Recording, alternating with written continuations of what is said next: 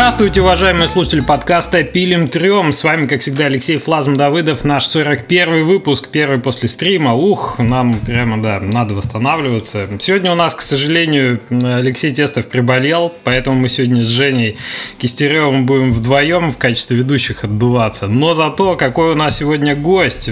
Гость, которого не надо два раза представлять. Я думаю, все вы прекрасно знаете. Захар Бочаров. Привет, Захар. Привет. Польстил так, прям очень приятно. Слушай, ну твоя деятельность в игромании, на ДТФ и твой феерический уход в работу пиаром сталкер два сложно было пропустить, мне кажется, если ты хоть немножко, так сказать, мониторишь русскоязычные сайты по геймдеву, поэтому я думаю, что да, аудитория тебя точно нашего подкаста знает, помнит, и любит и ждет сталкера два. Безумно приятно. Я на самом деле сразу сделаю ремарку, что я вообще впервые за супер долгое время участвую в подкасте.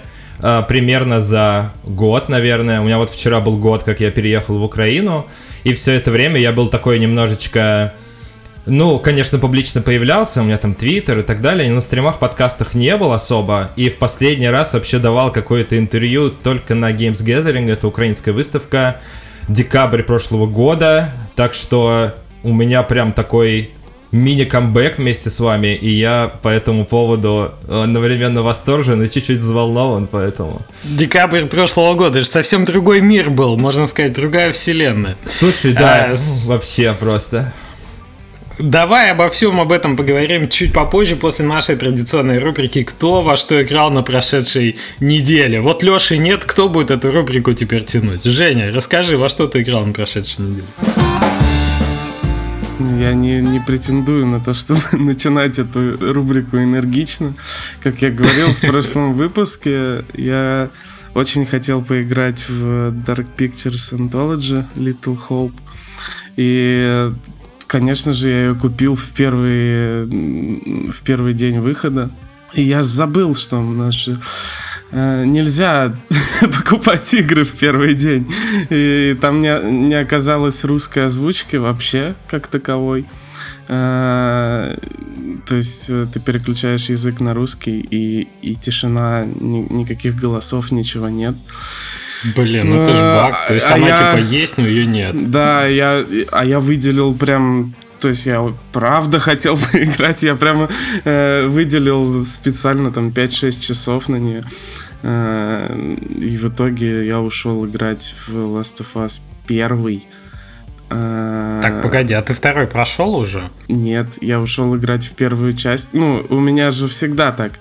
То есть, если выйдет когда-нибудь третий, я все равно с первого пойду играть во, в первый, во второй, а потом в третий. У меня проблемы с... То есть, ты пам- хочешь сказать, что если выйдет Metal Gear шесть когда-нибудь, ты, так сказать, это именно надолго пропадешь? Именно так, потому что я же... Типа, я хочу поиграть в Uncharted четыре, играю в первый. То есть, у меня так всегда. Ну вот. Слушай, с Final Fantasy шестнадцать тебе очень сложно будет. Да, меня, пожалуйста, не бросайте меня в какие-нибудь такие серии, в которых... Так, ну как игра-то, кроме того, что русской озвучки нет? Так я не стал играть. Пока я играл, проходит пять часов, у меня уже время... Заканчивается детское все на то, чтобы поиграть. И прилетает обновление, и действительно добавлена русская озвучка в ней, и поэтому она у меня до сих пор висит, и, наверное, до, до выходных. Понятно. Вот. А там игры-то, они такие довольно короткие, и их как-то делить по времени, типа там два часа поиграл вечером, и все, не хочется. Там они за один, за один присест примерно часов за пять проходится. Поэтому пока не знаю. Понятно. Ну что, у меня...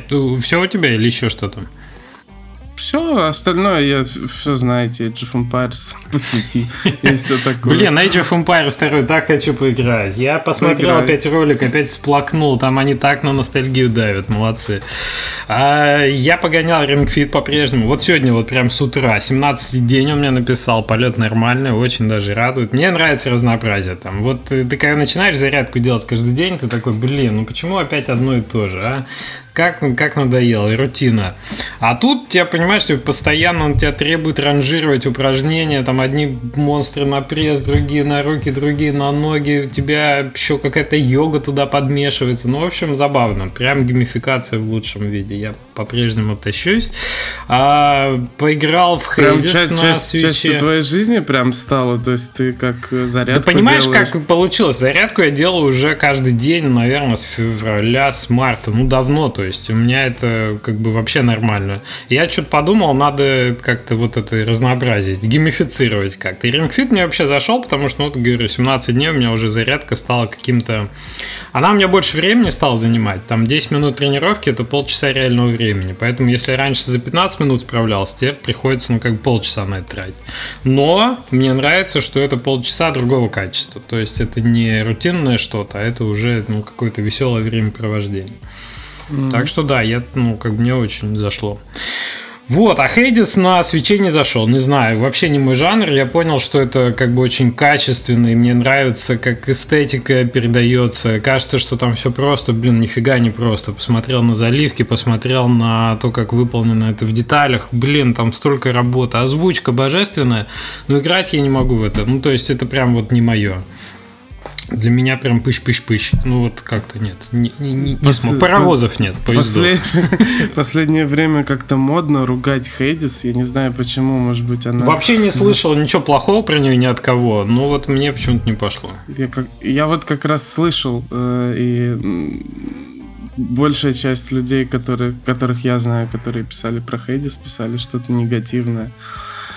Ну это ж модно, в игре девяносто восемь процентов. Да, ну что, ты будешь да. ее тоже хвалить? Ты что, такой же, как девяносто восемь процентов, как банальщина? Конечно, надо поругать за что-то. Слушай, тебя гости участвуют в этой рубрике?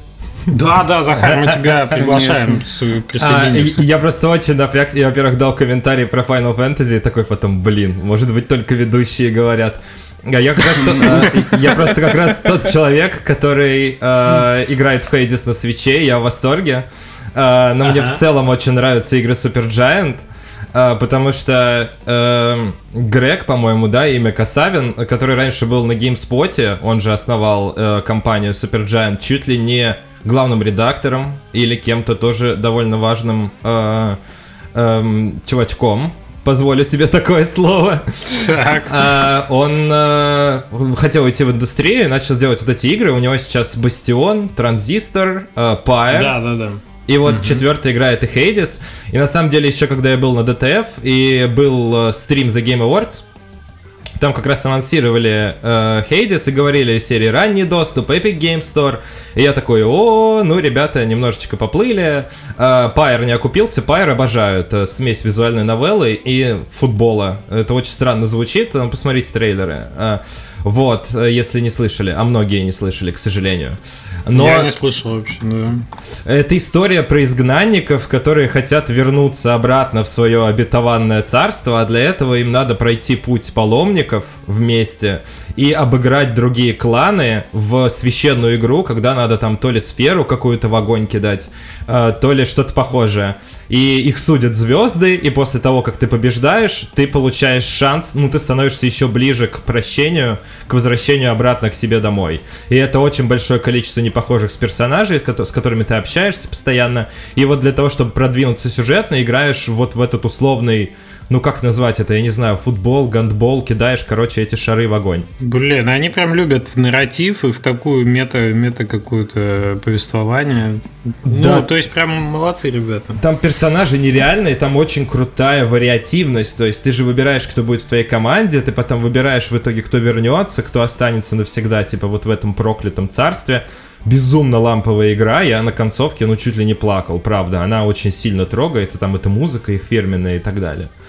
Mm-hmm. Вот, и Hades — это прям максимально не то, что они обычно делали. Я не очень люблю рогалики, но э, как они преподносят сюжет, как они в своем фирменном стиле все это делают, какой саундтрек, какие там персонажи. Там же каждый раз что-то случается новое.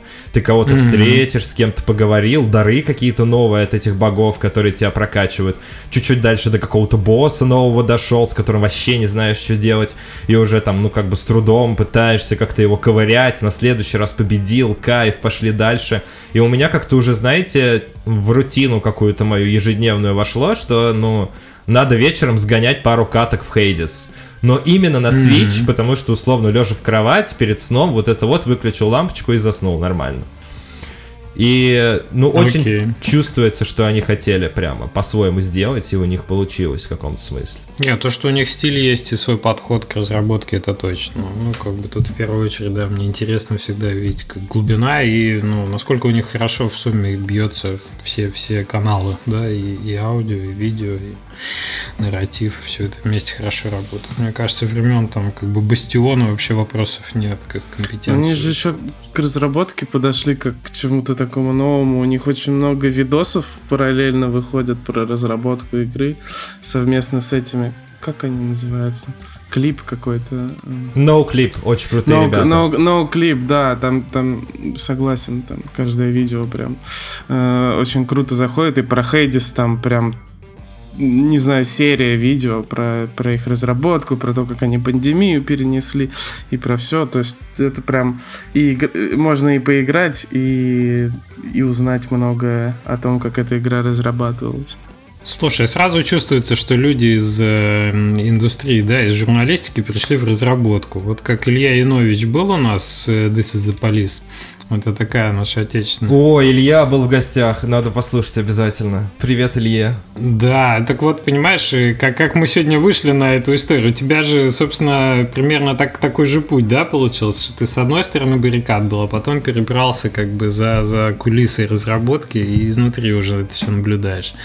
Вот, и я хочу сказать, что компетенции-то журналиста прекрасно пригождаются и для продвижения игры, и для того, чтобы глубже уйти в... в повествовании внутри игры. Ну, собственно, This is the Police, мне кажется, это прекрасно тоже иллюстрирует, вот, вот как это может быть, как может случиться. Да, ну вообще довольно частая история, мне кажется, из медиа в индустрию. Ну, у меня вот есть несколько примеров из довольно близкого круга общения, а в целом это, ну, вообще классика, можно сказать. Да, да, да, в определенный момент, но ну, это вот направление для роста, мне кажется. Там уже, когда все понятно, то, то, ну да, можно теперь разработкой заняться. Ну что, расскажи немножко тогда про свою историю, раз уж мы до этого дошли. Или ты еще хочешь какую-то игру за последнюю неделю э, обсудить? Ты такую классную подводку сделал, что в целом хочется уже пойти в основной блок. Продолжить. А, но я сейчас немножко разрываюсь, и а, я не умею выбирать одну тему для разговора, поэтому выскажусь на обе, буквально пару акцентов в конце. Во-первых, я дико советую всем послу...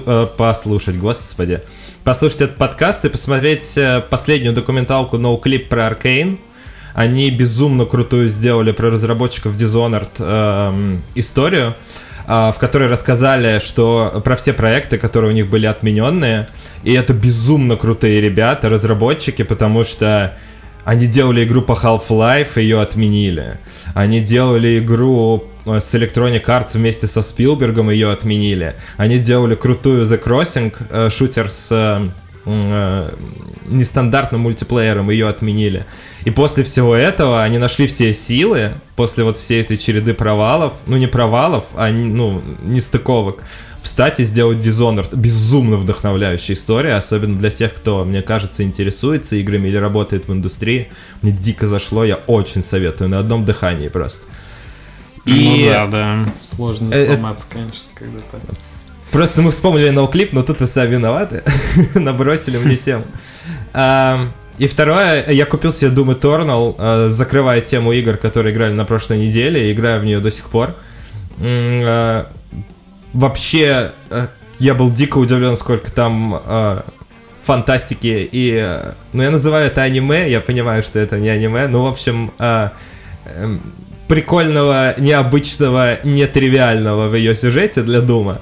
Там очень много платформинга, очень много исследований, и мне кажется, я понимаю, почему там многим хардкорным фанатам не понравилось все это. Я рос на играх Nintendo, мне дико нравится Metroid, мне дико нравится Марио, и я прям в восторге от всего, что там есть, что можно и попрыгать, и поисследовать, и пострелять, и покрошить. Я просто дико наслаждаюсь. Вечером такой э, закрываю там э, почту, э, включаю пи эс четыре, я на консоли играю в Doom Eternal.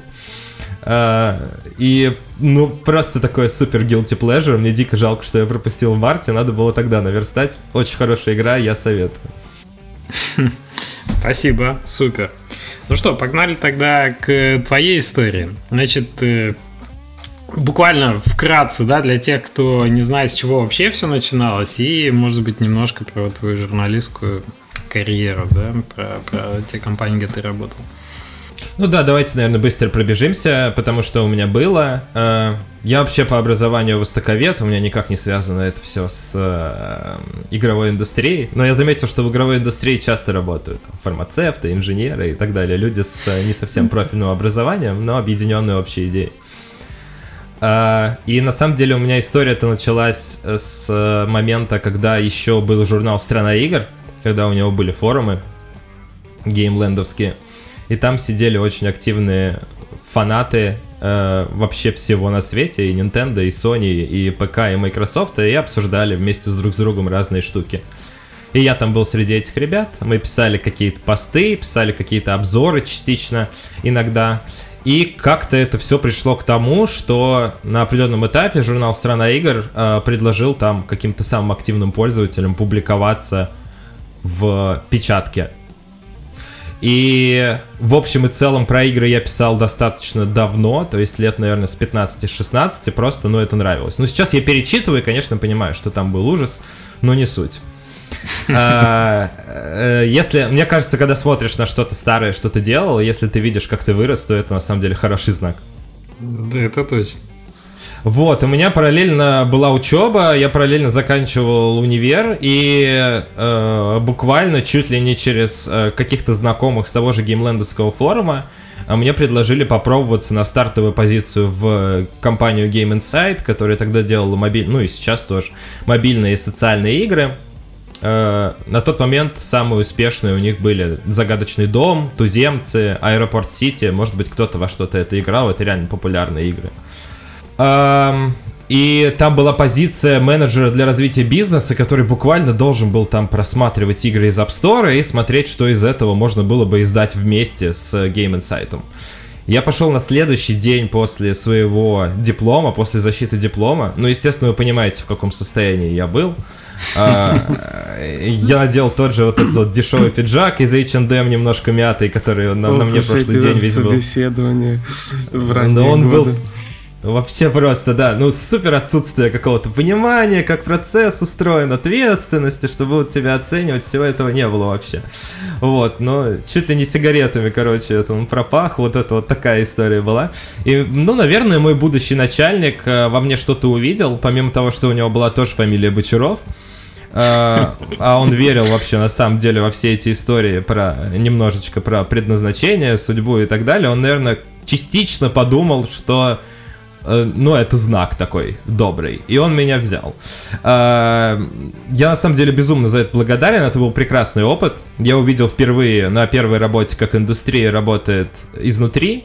Не совсем та индустрия, которую лично я люблю. То есть не совсем, ну, это free-to-play. Это все-таки не трипл эй какие-то консольные игры, в которые я играл и играю до сих пор.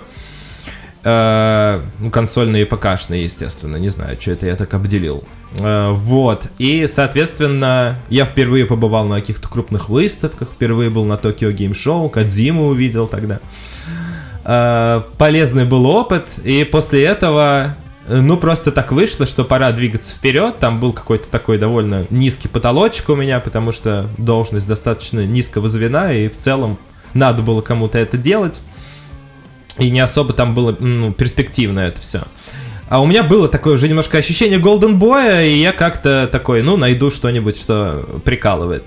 И следующая работа была в российском офисе Nintendo, э, эс эм эм-щиком э, и комьюнити-менеджером. Э, супер недолго, по совокупности причин, которые я поднимать сейчас не буду. Э, ну...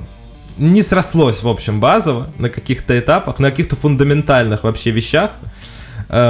Поэтому где-то месяцев через пять, через полгода я оттуда ушел. И у меня вот стоял выбор из серии, что делать дальше. Был очень избалован тем, что предыдущие две работы в индустрии, и хотелось чего-то тоже с играми связанного.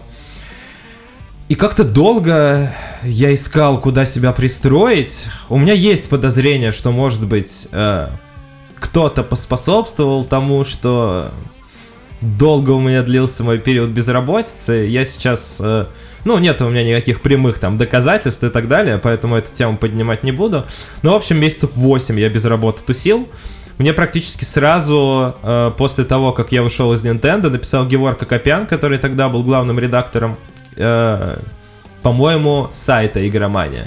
И сказал: «Захар, привет, хочешь к нам на работу?» Я такой: «Да, хочу, вот мои зарплатные ожидания». Он такой: «Спасибо, Захар, пока». Ну, потому что чего не отнять у Nintendo, это то, что зарплата была очень в рынке. Я бы даже сказал, что выше рынка. Ну, то есть в свое время PlayStation четыре я просто с зарплаты себе купил. Я увидел, что вторую партию завезли, я такой: «О, поеду, куплю». Ну, приятное, кстати, было такое состояние. Я прям почувствовал, что во взрослую жизнь вкатываюсь. Ну вот, и потом еще полгода каких-то метаний, там, поздних засыпаний, пробуждений в шесть вечера. Очень такое, как сказать, полезный, но как, как черная дыра период в моей жизни. И в итоге где-то через некоторое время снова пишет Геворг и говорит: «Ну что, Захар, я смотрю, с работкой ты не очень, может быть, обсудим другую денежку?» И я такой: «Куда? Куда ехать, Геф?» И он такой: «Ну, приезжай на шоссе энтузиастов». И я приехал, пообщались и устроился СММщиком в игроманию. И тогда, соответственно, тема с Твичом, тема с прямыми трансляциями, она так примерно плюс-минус только начиналась. Все это пробовали. У нас тоже был энтузиазм как-то покорить э, этот рубеж, начать стримить, э, начать новый формат пробовать. И, честно, супер спонтанно, но просто хорошо общались с коллегами, хорошо общались с Ариком, которого, наверное, многие знают и слушатели. Э, Появилась идея постоянного формата делать вот утреннее шоу и каждый день э, сидеть и рассказывать в забавной манере, что произошло за прошедшие сутки в индустрии. Ну и как-то мы попробовали. Я прекрасно помню, что это было первого июня две тысячи пятнадцатого года. Я помню тот день, вот как я ехал на первый эфир, прекрасно, от утренней чашки кофе до того, как мы завелись. Ой, было очень много зрителей даже на первом эфире, чуть ли не по тысячу, а может быть даже и больше, что тогда, ну, для Твича, да и в целом это неплохие числа и сейчас, тогда для новой передачи это вообще был супер успех, невероятное ощущение того, что поймали какую-то жилку золотую. Но нам Геворг сказал, что из серии: «Ну, чуваки, вы с ума сойдете каждый день стримить, конечно, будни, у вас не получится все это». Мы такие: «Ну, наверное, все-таки получится». Все-таки получилось. Стало это популярным, шоу называлось «Игромания утром», и как-то постепенно просто начало аккумулировать вокруг Twitch направления все больше и больше внимания, и пришла какая-то вот эта первая медийность, которая на самом деле, э, не знаю до сих пор, как к ней отношусь, мы к этой теме, я думаю, еще чуточку вернемся чуть позже. А сколько продержалась эта вот «Игромания утром» у вас? Действительно, этот марафон, он сколько длился? Слушай, он до сих пор, по-моему, идет с новыми ведущими. Uh, ну, ну я а не... для тебя лично? Ой, сейчас тебе скажу, ну, год с лишним точно. Ого. Год с лишним. Серьезно? Точно. Но потом же мы на ДТФе примерно тот же самый формат и возродили. Сначала на Disgusting Man, потом на ДТФе возродили примерно тот же формат. И на самом деле в моей жизни он длился, ну, смотри, девятнадцатый год я уехал, значит, четыре года был примерно, с некоторыми перерывами. Вот. Это прям как этот, как э, ты видел на э, морнинг-шоу на Apple ти ви, как раз про утренних ведущих и так далее, насколько там жизнь меняется у людей, которые встают каждый день, условно, там, в четыре или в пять. Ну, у тебя, наверное, не так жестко было, но вообще, наверное, Ой, да, деформация случилась какая-то. Да, действительно, ну, очень сильно меняется уклад жизни, ты начинаешь как-то по-другому воспринимать информацию, по-другому воспринимать новости, категория «Ой, ну завтра я это обязательно с утра расскажу», ты начинаешь по вечерам ссылки собирать для утреннего эфира, э, учишь себя как-то дисциплине, но, честно, я не очень пунктуальный человек, поэтому, э, конечно, в четыре никто не просыпался, там иногда эфир начинался позже, но справедливости ради, это Twitch, э, там можно некоторое время пособирать людей, э, то есть это благотворно для формата, на самом деле. Вот, но значительнейший этап, который сильно меня перестроил и сильно заставил повзрослеть. Mm-hmm. И в летом шестнадцатого года, э, ну там у меня случился некий карьерный рост, то есть я же был сначала эс эм эм-щиком, потом стримером, а потом я начал заниматься спецпроектами, когда ушел Геворк э, в Soft Club. Э, и, соответственно, там уже была немножко другая сфера обязанностей, я уже скатался на и три, скатался на Gamescom. Это больше история была про то, что мы общались скорее с рекламодателями в свободное время от стримов. Ну как мы, я имею в виду я и наш коммерческий отдел, уже что-то там продавали, мутили денежки. Бит Кровостока сейчас можно накладывать фоном, мне кажется, на мою речь.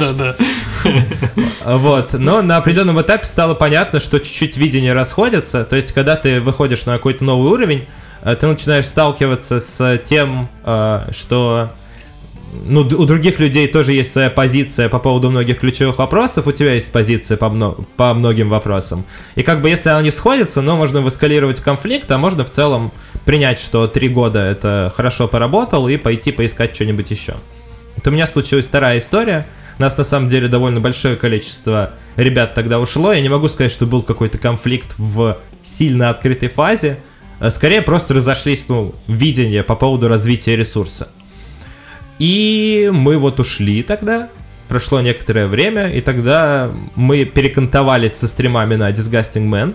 Ну как перекантовались, нас Петя Сальников приютил с этим форматом на Twitch-канале. Большое ему спасибо, практически ничего не потеряли с точки зрения зрителей. Все перетекло прям максимально безопасно.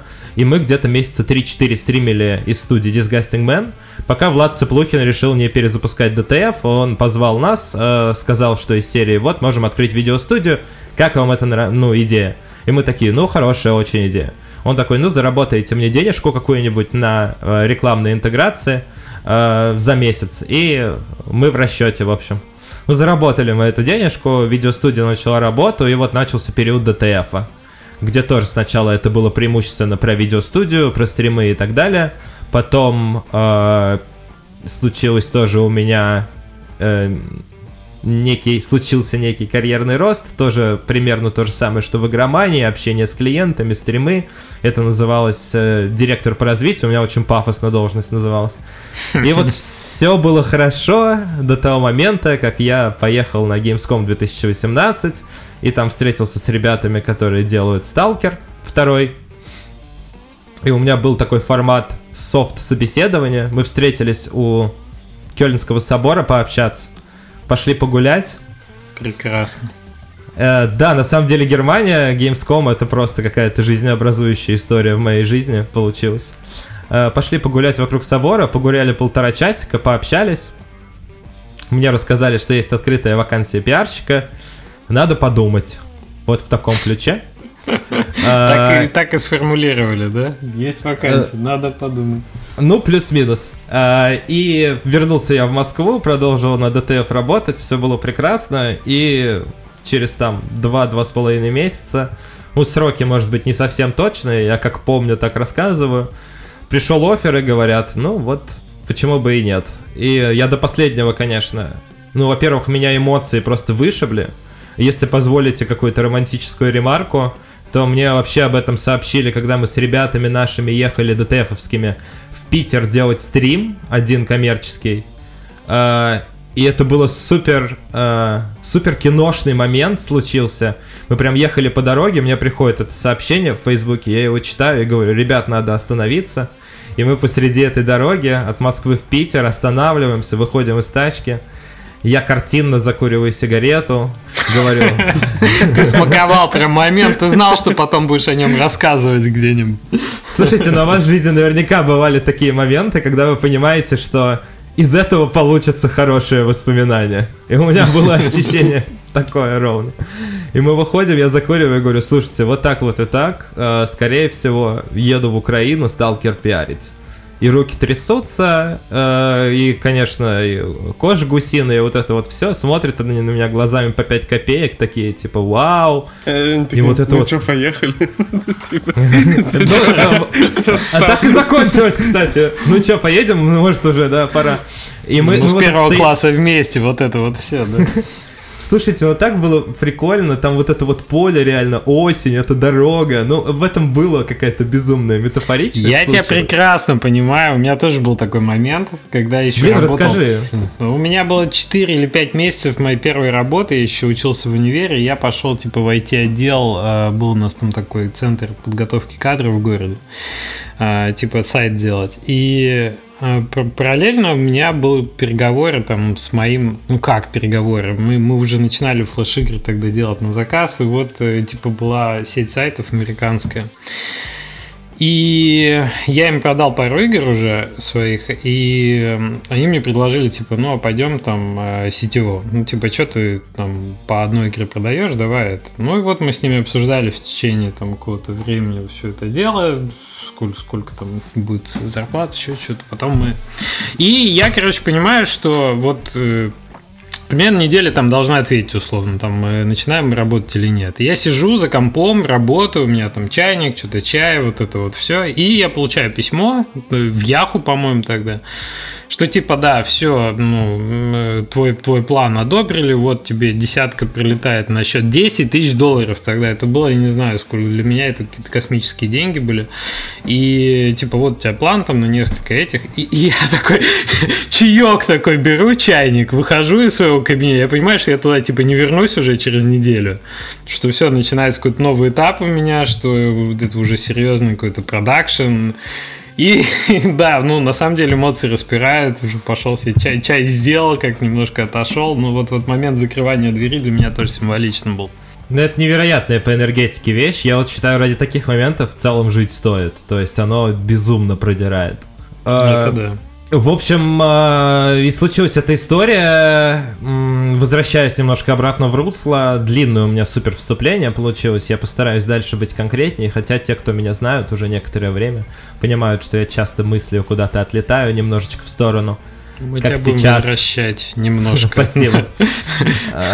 Вот, и ну все, переехал, хотя до последнего момента не знал, получится или нет, там, перейду ли через границу или нет, уживусь или нет, найду ли там жилье и так далее. Было очень много вот этих тревожных отсечек, который надо было пройти. Ну да, Захар, это какой год был? Это же был, ну, девятнадцатый, наверное, год. Прошлый Там, год, да. Да, не так давно, и, типа, еще история, когда в Украину нельзя было попасть э, там россиянам мужского пола, да, просто на границе заворачивали всех. Там события две тысячи четырнадцатого да. года, эхо все еще живо, и, и сейчас живо, наверное. Вот э, как, как, кого тебе вообще удалось? Там, переезд, обустройство, какие-то необычные истории возникали в контексте этого? Uh, ну, я точно не буду заходить на территорию uh, uh, всей политической истории. Конечно, uh, просто мы не про это, да. Точно.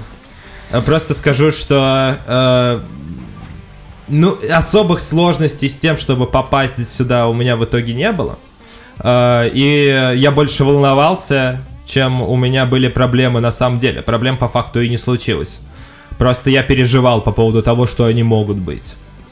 Ну, конечно, если говорить непосредственно про переезд, это событие, которое я задним числом очень сильно недооценил. А, а к нему просто, ну, наверное, это... К нему нельзя быть готовым а, глобально. И, конечно, мне кажется, вы знаете, это чем-то похоже на... Может быть, как отношения у тебя с человеком выстраиваются. У тебя идет такой а, сначала... А, цветочно-конфетный, это называется, да, период, когда ты в восторге, ты в новой стране, столько перспектив, новая работа, новая команда, ну, то есть у тебя идет полный перехлёст по эмоциям, а потом ты понимаешь, у тебя проходит вот этот вот туристический вайб, и ты понимаешь, что тебе здесь жить, это значит решать какие-то конкретные вопросы, неплохо бы себе найти квартиру, неплохо бы понять, как за водичку платить раз в месяц, чтобы не приходили счета там коммунальные, в каких магазинах закупаться и так далее, то есть начинается уже такой период бытовухи, а потом ты через полгода очухиваешься и понимаешь такой... ой, а у меня же в жизни, ну вот, все изменилось. Я же на новом месте, у меня вообще новые какие-то источники энергии, у меня вообще кругом новые люди, у меня вообще... Это мы еще с вами пандемии не касаемся, но, наверное, чуть попозже к этой теме придем. И О, на да. самом деле, ну, это, конечно, то, что всех потрепало. Поэтому, кстати, в этом плане э, такой эмулятор новых чувств от жизни в мире у нас случился у всех в этом году. Это точно. Экспириенс ну, прям перехлёстывает за это, да. Ну, вот. Слушай, у меня был же тоже переезд. И я хочу сказать, что по моим наблюдениям где-то первые четыре-шесть месяцев, да, они вот такая турбулентность.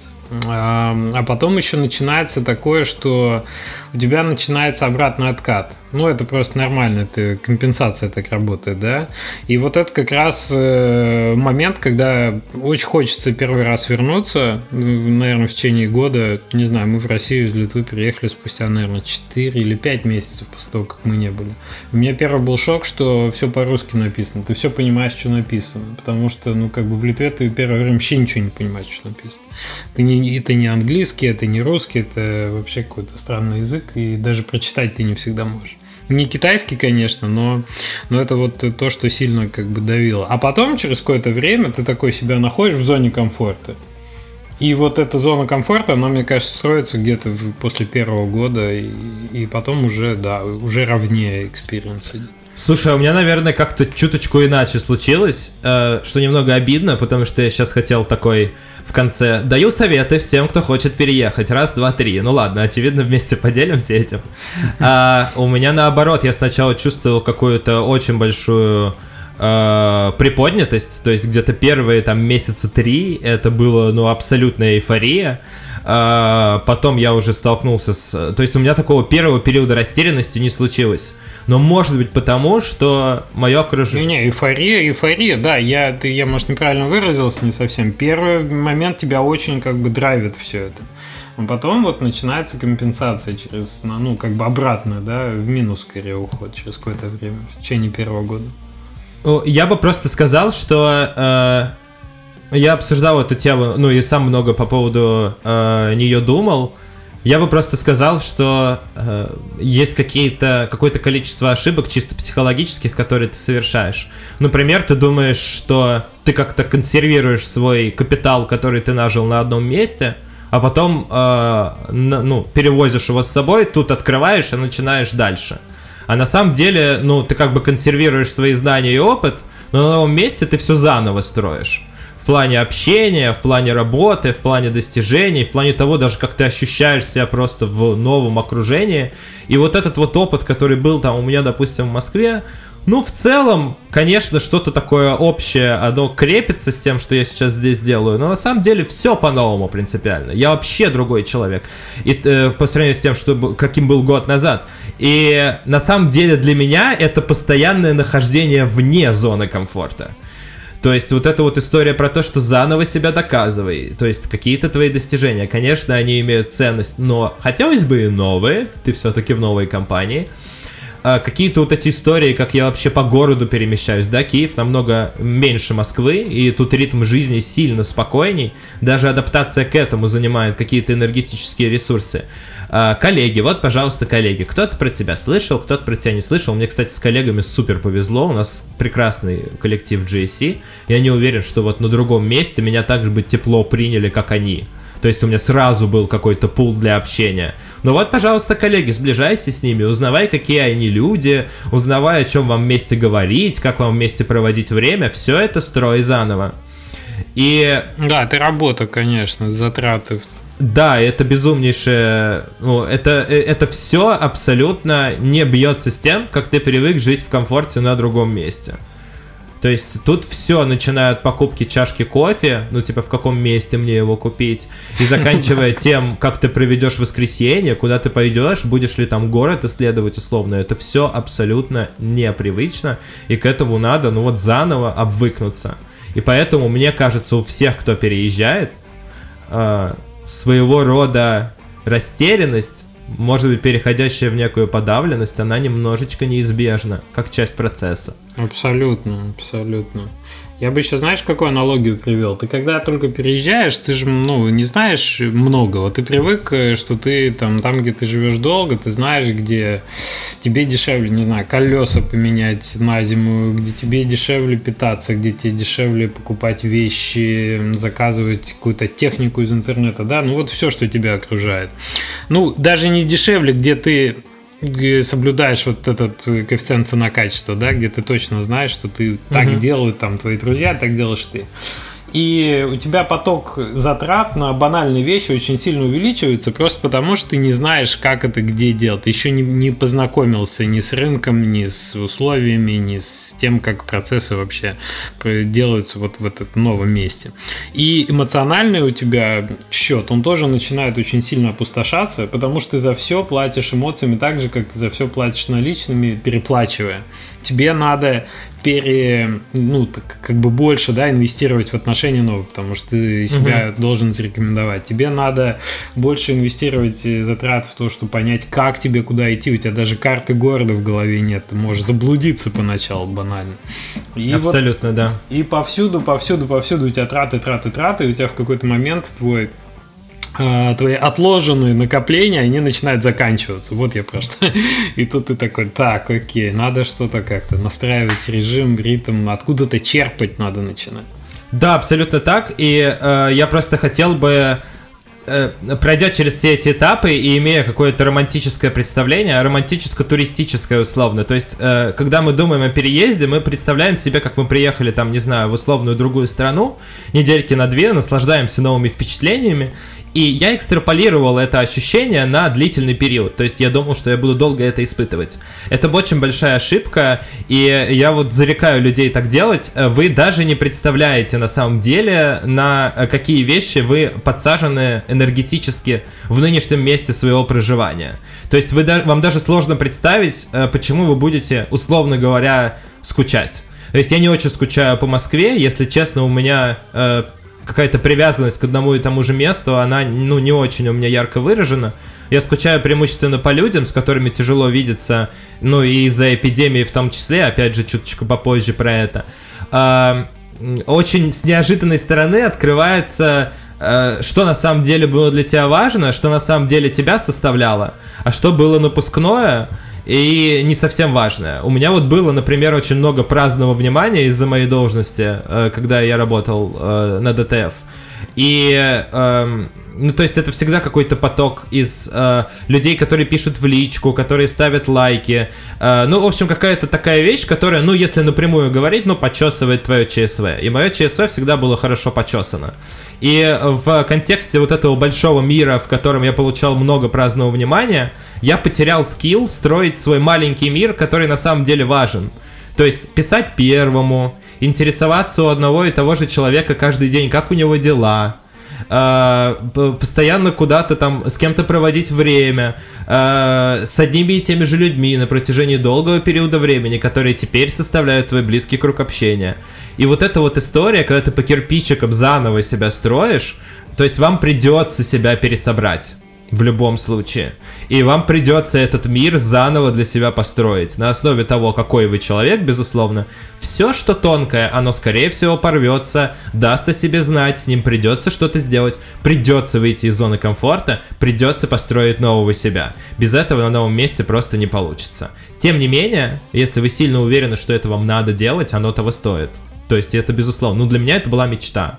Ну, бренд сталкер, я обожаю сталкер, я играл в сталкер. Для меня это что-то, ну, совершенно необычное. Я как бы, ну, следом за мечтой сюда отправился. Если бы сталкер делали в Новой Зеландии, я бы в Новую Зеландию улетел.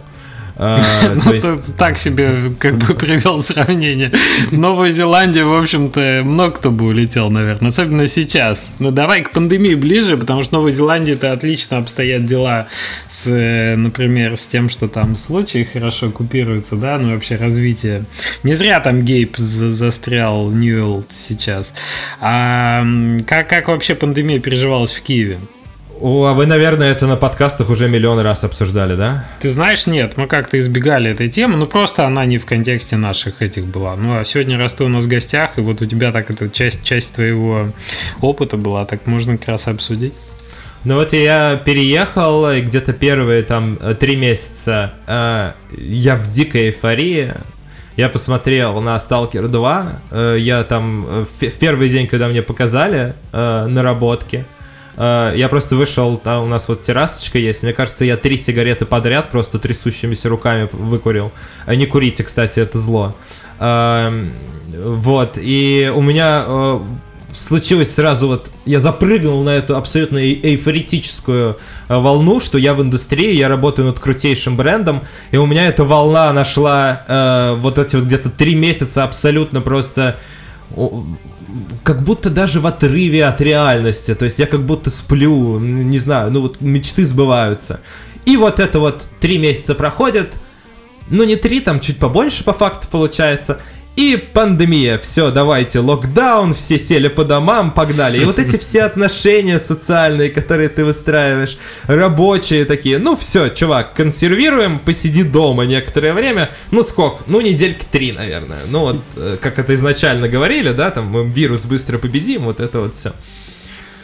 В Украине, наверное, ситуация с пандемией была попроще, чем в России, если говорить про числа заболевших. То есть у нас, по-моему, начали вводить локдаун чуть ли не после первого заболевшего. Наше руководство в этом плане быстро среагировало, и мы... Мы прям быстро по домам сели, то есть чуть ли не в тот день, когда пошли даже слухи о том, что метро закроют. В Киеве закрывали метро, к слову, на некоторое время. Мы сразу сели по домам и начали следить за ситуацией. Ну а потом случился уже глобальный локдаун, закрыли рестораны, ну это там буквально в течение недели все произошло. Ну как, ну конечно, когда ты постоянно там, э, у меня самый большой коллектив мой новый, это был джи эс си, естественно, в котором я вращался. И когда тебя от него, условно говоря, отрывают и говорят «сиди дома», ну, это дискомфортное ощущение, если очень сильно сглаживать углы. Тем не менее, надо признать, что все, что касается ай ти, очень легко переносится на дистанционку. Я не знаю, было ли у вас похожие ощущения? Да, да, однозначно. Вообще не было никаких проблем с этим. Ну, потому что у нас команда вообще удаленная давно, и тут не было вообще никакого трения. Нам пандемия помогла...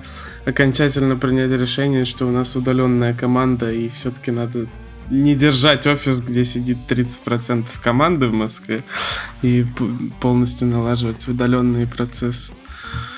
Так что да. А, ну, тут, кстати, а, дискуссионная на самом деле тема, потому что вроде как, да, многие действительно хорошо работают удаленно, я слышал даже, что а, там какие-то крупные относительно компании, чуть ли не вроде Твиттера или кто-то похожего калибра, говорят о том, что там большинство людей уже в офис никогда не вернется.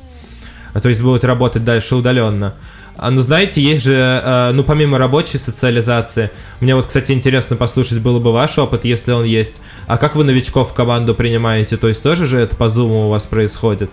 Uh, ну, вот это сложный момент. У нас давно уже не было как бы... А, ну, в принципе, да, можно и так посмотреть. Ну, конечно, сейчас все по зуму, да. Это сложно, это сложно. Конечно, значительно проще как бы лично увидеться, Сам, понять. Самое вообще, комфортное, да, конечно, общаться с людьми вживую. И я лично не особо фанат вообще удаленной работы.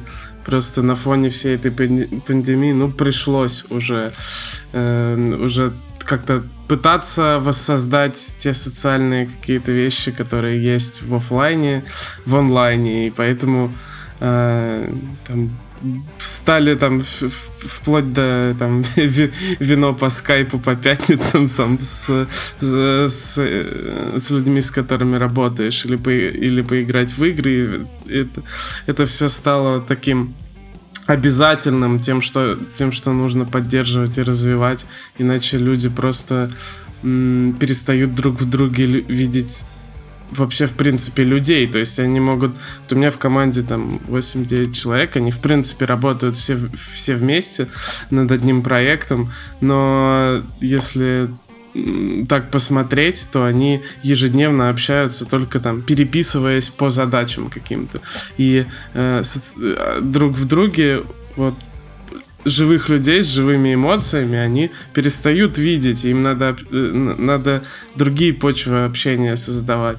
Поэтому, ну, то есть у, у меня вот последние там месяц-полтора такие, э, такие вещи развиваются в команде, что, ну, удаленная социализация.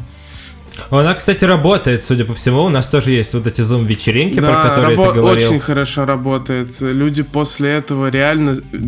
Вот неделя без этого, и неделя они там пови... ну, посидели, повеселились в пятницу вечером. Они потом, на следующую неделю, они намного лучше общаются. Они позитивнее, они друг к другу лучше относятся. Это правда работает. Ну и э, я полностью согласен. Сначала, ну, чуточку привыкаешь к формату. Я не знаю, как вы, я больше всего люблю живое общение тот же, потому что полностью считываю собеседника, жесты, эмоции и так далее.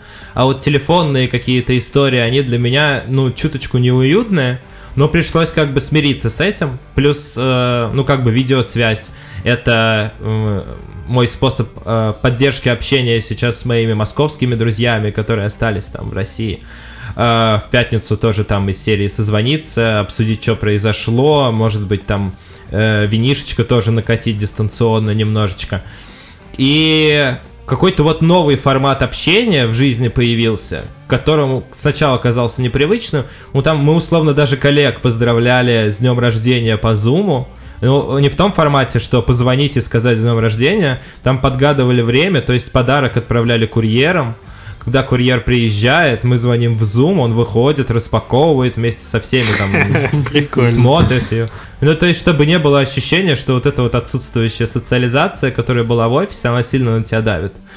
У нас бэк-офис тоже очень большие молодцы, нам собирали э, посылочки э, приятные. Ну, по-моему, там сейчас условно... Главный дизайнер э, квестов си ди Projekt Red выкладывал что-то похожее. Он назвал это Power Up Box. Ну, то есть просто вместе там собрать, э, не знаю, какие-нибудь э, респираторы, масочки, антисептики и что-нибудь вкусненькое положить в коробочку. Ну, и серии присылают тебе, и ты сразу понимаешь, что о тебе помнят. И что в целом, э, ну, вы одна команда. В этом, конечно, есть вызов, но э, надо признать, что э, в две тысячи двадцатом году интернет действительно довольно эффективно э, заменяет живую социализацию. Ну а... да, во многом, кстати, сп- получается, да, во многом это справляется со своей функцией технология. Очень много, конечно, нового появилось за это время, чтобы лучше прокачать. Ну, как бы рост зума мы вообще обсуждать не будем. Там прекрасно был график, что он стал дороже стоить, чем все авиакомпании в какой-то момент. Но... Но мне кажется, насколько кино провалилось, настолько создатели зума озолотились просто. Вот эта вот сцена из Breaking Bad, где персонаж лежит на стопке баксов, мне кажется, это про них сейчас. Ну, слушай, мне кажется, пандемия вообще с точки зрения кино однозначно, там сериалы и так уже заруливали, но вот э, ситуация с тем, что все сидят дома, однозначно сейчас сериал вывело на первую позицию, кино там просто, не знаю, на десятый, наверное, да, то, что выходит и выходит на... То есть мне кажется, что вот после двадцатого года, наверное, классическое это уже может и, и, и не вернуться никогда на прежние позиции. Ну и играм все-таки повезло, что там говорить. Это тоже времяпровождение домашнее, как бы эскапичное в чем-то, в чем-то заменяющее серую действительность и так далее. Индустрия себя прекрасно чувствует, конечно. Да, у нас продажи, кстати, хорошо выросли тоже во время пандемии, но очень сомнительный повод для радости, безусловно, но тем да, не менее да, да. Факт, что покупали, да, активнее, но mm-hmm. это просто, ну, понятное дело, людям надо себя чем-то развлекать. А, и в общем и целом, когда прошла первая волна вот привыкания ко всему этому, оказалось, что очень многие отделы и даже, ну, в целом можно сказать, что вся команда работает хорошо дистанционно, и у нас э, в некоторых аспектах э, в разработке сталкер два, в джи эс си, э, они даже пошли быстрее, с опережением графика. Э, потому что люди адаптировались, а работы, ну, механизмы дистанционной работы в целом были налажены, всегда же есть фрилансеры, там, допустим, на проектах. Э, уже известно, как с ними работать, то есть там плюс-минус немножко подклю- подкрутить какие-то чуточку адаптировать какие-то механизмы, и в целом все окей. То есть люди дистанционно работают очень даже неплохо.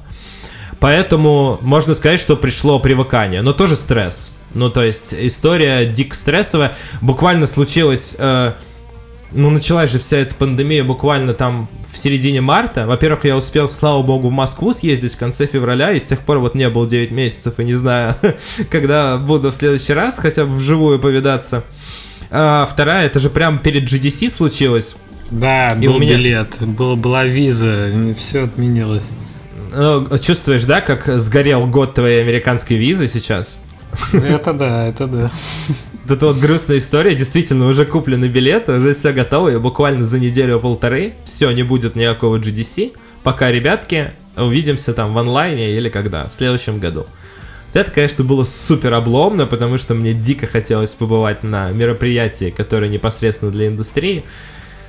Не думаю, что в двадцать первом году у нас тоже будет джи ди си, если честно. Да, конечно, вот. Не будет, о чем ты говоришь. Тут было бы, в двадцать втором было бы, тут пока что все очень туманно. Но зато, э, зато какие-то вещи открываются с новой стороны. Там, условно, у тебя э, дорога между работой и отдыхом занимает там два клика по значку Морутопия на рабочем столе.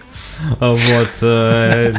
Можно там, условно говоря, отойти поспать на часик, проснуться и с новыми силами дальше работать. Мне кажется, я тоже в каких-то аспектах, когда перестроился, стал эффективнее. Ну да, наверное. Слушай, раз ты заговорил про индустриальные выставки и вообще про свою команду, да, в которой ты сейчас работаешь, расскажи, э, ну как вот оно изнутри, да, что для тебя было открытием? Все-таки ты, для тебя не совсем это там первая была история, так, так как ты работал и в Game Insight, и в Nintendo, да, что для тебя уже было понятно и ново, но вот что, что ты для себя заново открыл, работая в геймдеве, в большой команде? Ну, Nintendo это все-таки была э, относительно маркетинговая история, то есть русский офис, он э, не занимается, естественно, разработкой, только дистрибуцией, э, поэтому там, ну, это, безусловно, геймдев-компания, но, э, скажем так, разработки я не видел. Ой, ну, сейчас, наверное, будет самая банальная вещь, э, которую можно сказать э, на подобного рода подкасте, в подобного рода теме, но... Разрабатывать игры очень сложно. Привет, Захар.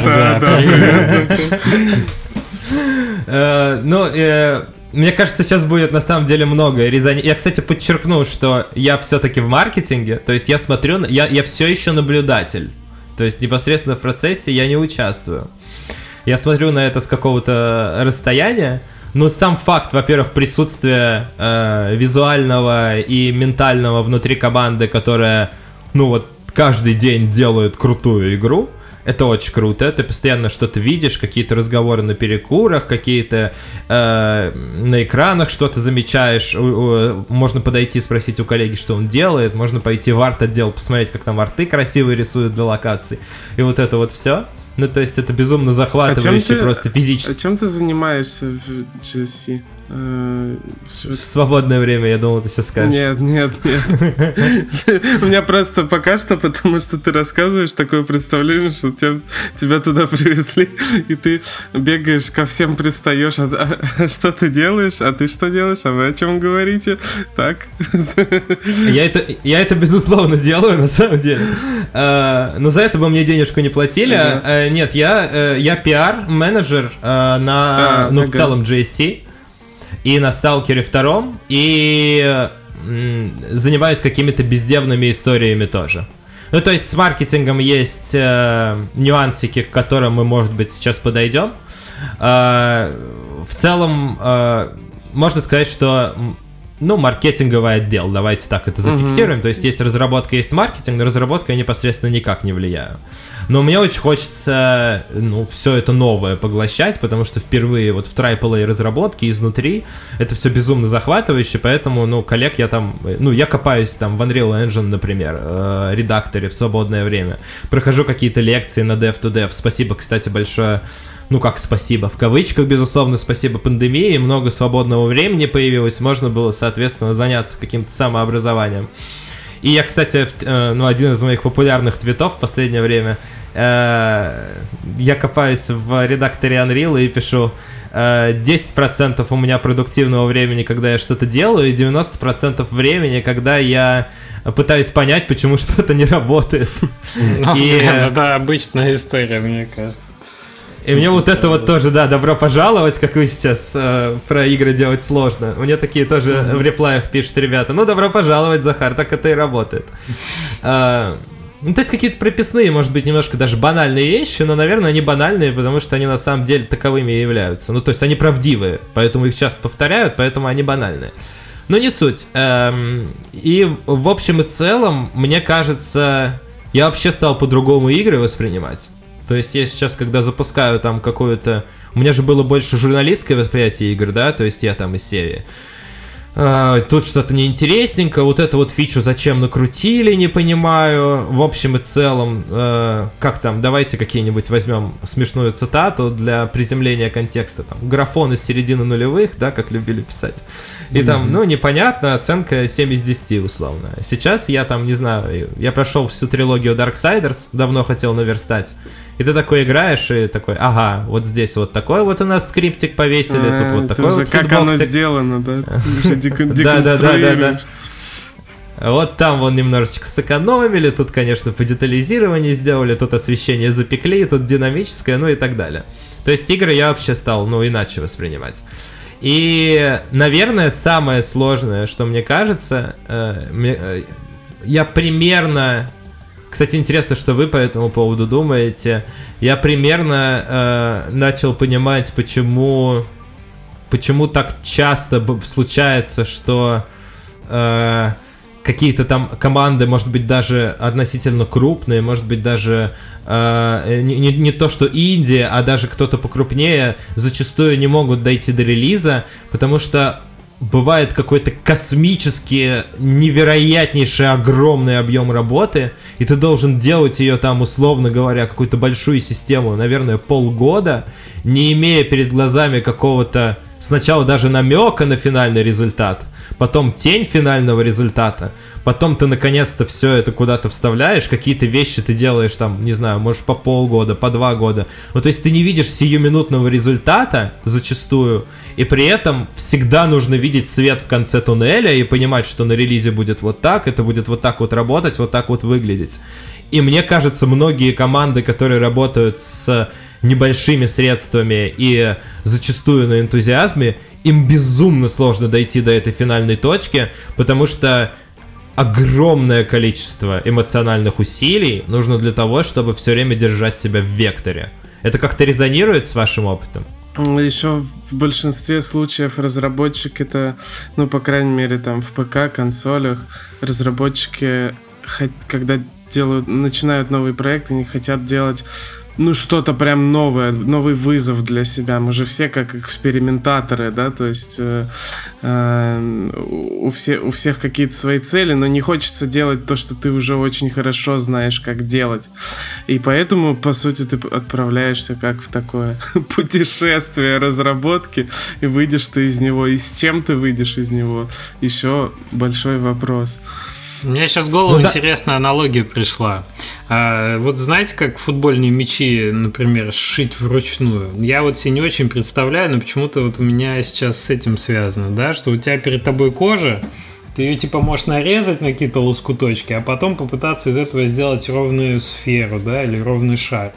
Но, очевидно, у тебя совсем ровно не получится. У тебя в голове образ шара, может быть, и есть, но ты, когда начинаешь это все сшивать, это получается то здесь, то там, потом тебе можно что-то дошлифовать, но там полностью идеально ровно все равно не получится, да? И вот, и вот ты занимаешься тем, что ты эту выкройку и так вертишь, а и потом так у тебя заканчивается дышиваешь. Кожа, и у тебя такой а кривой мяч. Вытки, да.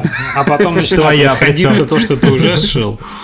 Но смысл в том, что как и, как и с мячиком, что в самом конце только ты все заводишь ты штуки наверх. Это не как «Звезда смерти» наполовину там недостроена, да? Это ты вот, вот всю вот пока штуку не, не, не раскроишь, ты ее вот так вот не соберешь и не завяжешь. И вот только там понятно, где-то там на двадцати последних процентах разработки понятно, вообще оно получается или нет. И поэтому вот так много отмененных, мне кажется, проектов, поэтому так много корявых мечей на рынке, потому что, блин, ну это сложно, да. Но есть, есть, когда у тебя ты можешь взять типа шарик из прутиков, да, и вот по этой форме начать шить. И это как раз сиквелы, франшизы, еще что-то, еще что-то. В этом случае сшить оригинальный мяч довольно сложно. Вот в чем проблема. Это то, о чем Женя сказал. Ну, мне кажется, вообще история про то, что из десяти людей, которые делают мяч, там двое доделают, один мяч будет хороший. То есть, ну, эта воронка, она на самом деле очень суровая. Это есть такое, да. Но э, это э, сразу сделаю ремарку, потому что я знаю, что есть очень много дотошных слушателей, которые сейчас меня внимательно прислушиваются ко всему, что я говорю. Из нашей э, фанатской базы сталкер два э, сто процентов э, никто уже больше никогда не отменит. Он сто процентов выходит, с ним все очень хорошо, игра в активной разработке. Просто в целом это особый формат взаимодействие с миром, и как бы многим было бы интересно посмотреть, как игры изнутри делаются, и, блин, это реально очень просто сложно, и не факт, что вам это подходит, даже если вам кажется, что подходит. Я вот про это скорее сейчас рассуждал. Ну да, особенно если это с технологическими челленджами связано, особенно если это три дэ-шутер, потому что это один из сложнейших жанров, так, где довольно много всего должно сойтись, и... Как мы про Hades говорили, да, но тут то же самое, только на порядок сложнее в плане того, что это должно быть на острие, там, даже с запасом, да, наперед немножко по технологии современного железа, плюс это визуально должно там какие-то новые достигать вообще. Ну, то есть для меня это кажется, что вот это как раз тот жанр, который очень, очень сложно делать и с инженерной точки зрения, не только с творческой. Наверное, но э, тут просто не хочется э, сильно... принижать работу тех, кто работает в других жанрах. Мне кажется, сейчас в целом сделать э, да даже небольшой проект, условно, уровня Hollow Knight, его же делали чуть ли не два-три человека в течение, я не знаю, сколько там, семь лет или сколько. Э, я не представляю, как у ребят, вот каждый день просыпаешься, смотришь на, то, вот на эти вот э, заплатки, которые тебе надо сшить в мячик, как у маленьких команд хватает энтузиазма. Это, это нужна нереальная сила воли. Это нужна какая-то нереальная дисциплина. Целеустремленность уровня просто, мне кажется, не знаю, наполовину с божественной, для того, чтобы просто, просто до конца дойти. Вот мне кажется, Захар, он этим и занимается, короче, в команде. Он ходит вокруг и говорит: ребята, вы нереальны, у вас такая сила воли. Вдохновляет такой, встает на стол. Ребята, заканчивайте. А что вы, что вы скромничаете? Вас же тоже это касается. Мы тут, вы все тут игры делаете. Видите, как красиво? Я такой, хотел сказать мы, а я такой вы. Хап, выскочил. А... Нет, ну слушайте, даже у меня в маркетинге серии тоже есть какой-то немгновенный... А, еще вот отдельная категория. Разработчики Demon Souls. Я сейчас просто подумал, из примеров актуальных, вот Next Gen выходит. Они сидели и там, не знаю сколько, три-четыре года пилили игру. Они никому даже сказать не могут, что они пилят. И они сидят ее пилят, и чтобы ее анонсировали там буквально за полтора месяца до релиза, когда ты уже наконец-то можешь миру хотя бы представить, что ты делаешь. Я просто, ну, работая в маркетинге, что совсем не то же самое, постоянно это повторяю, чтобы очень четко поставить свою позицию, ну, сбалансировать ее и не отнимать у кого, ни у кого его заслуги. Даже работая в маркетинге, за этот год, вот я сейчас с вами это проговариваю, у меня были какие-то абсолютно эйфорические моменты, когда, допустим, там, ну, случился трейлер, и его показали э, широкой аудитории, когда я просто в восторге был. И были какие-то моменты, когда ты там действительно после какого-то кола или там закрываешь вкладку э, рабочую с почты, ты садишься, просто утыкаешься глазами в ладони и думаешь: блин, может быть, просто это не для тебя, может, просто не твое, ну вот, ну, ну не выходит, ну, бывает просто не дано. То есть, ну вот какие-то такие истории. То есть это такая еще эмоциональная, такие эмоциональные качели, на которых надо уметь... Пос... Ну, это, это, это очень стоит того, это настоящие человеческие эмоции. Мне кажется, в этом и есть суть жизни, для того, чтобы испытывать вот такие флуктуации.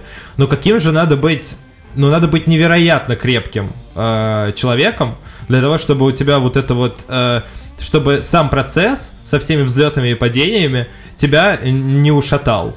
Ну, то есть, ну, кровь, пот и пиксели, короче, да? Вот uh-huh. эта вот история. Ну, да. Джейсон ну, Шрайер да. написал целую книгу. Э, Но ты еще, которой... может, немножко очень эмоционально реагируешь на эти вещи, ну, в силу там новизны опыта и так далее. Мне кажется, там мозоль в определенный момент все-таки образуется, на, ну, какая-то мышца раскачивается, терпение и так далее. Но знаешь, что, в чем проблема? Что обратная сторона вот на такой мозоли, да, это замылившийся взгляд, и когда ты начинаешь, ну, как бы... гасить эмоции, а тебе они нужны. Тебе они нужны для того, чтобы делать игры. Все-таки игры, они работают с эмоциями игрока в том числе. И, и ты не можешь оставаться абсолютно каменным, знаешь, тебе все равно надо пропускать это через себя, так или иначе. Так что да, это вот дилемма, дилемма. Тебе приходится балансировать между тем, чтобы не сгореть, там, да, и чтобы огонь вообще не потух. То есть надо какую-то вот постоянную такую работу. Да, согласен, у меня как бы первый, э, первый трипл эй проект такого уровня, для меня все немножечко в новинку, и может быть, ну я вообще в целом склонен это делать, я действительно эмоциональный, я действительно такой ванильный, можно сказать, человек, у меня прям эмоции во всем этом просто нереально их лещут, и за год было, ну там, уже плюс-минус все, то есть такой широкий спектр. Но, что... вот на фоне этого, то, что ты, по сути, из... из журналистики пришел в разработку mm-hmm. проекта, который тебя очень-очень сильно волнует, э, и ты такой эмоциональный человек. Насколько сложно после того, как ты в основном говорил про то, что тебе интересно, молчать про то, что тебе интересно? Потому что сталкер, по-моему, по большей части э, там... не рассказываются какие-то вещи, очень долго в секрете держатся. И вот, как ты говорил, там трейлер вышел, э, события. То есть э, для тебя это сложно э, не, не делиться тем, тем, что происходит? Очень сложно. Ну, то есть в плане... Я еще просто перескочил из ДТФ, который условно...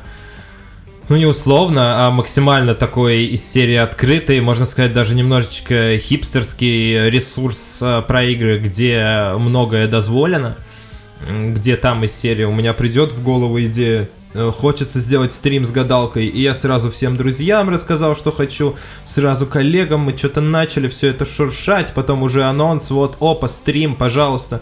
Можно там из серии в социальные сети э, писать вообще все, что вздумается, тебе в голову взбредет. Короче, у меня было, ну вот прям маловато на самом деле понимания ответственности, хотя в момент времени мне этого не казалось. И там еще была история, что на тот момент Захар Бочаров был какой-то сопоставимой величиной вместе с самим ДТФ. То есть я ассоциировался с этим брендом и был большой его частью. И тут я перетекаю в джи эс си, и я по сравнению с брендом сталкер, я супер крохотный муравей.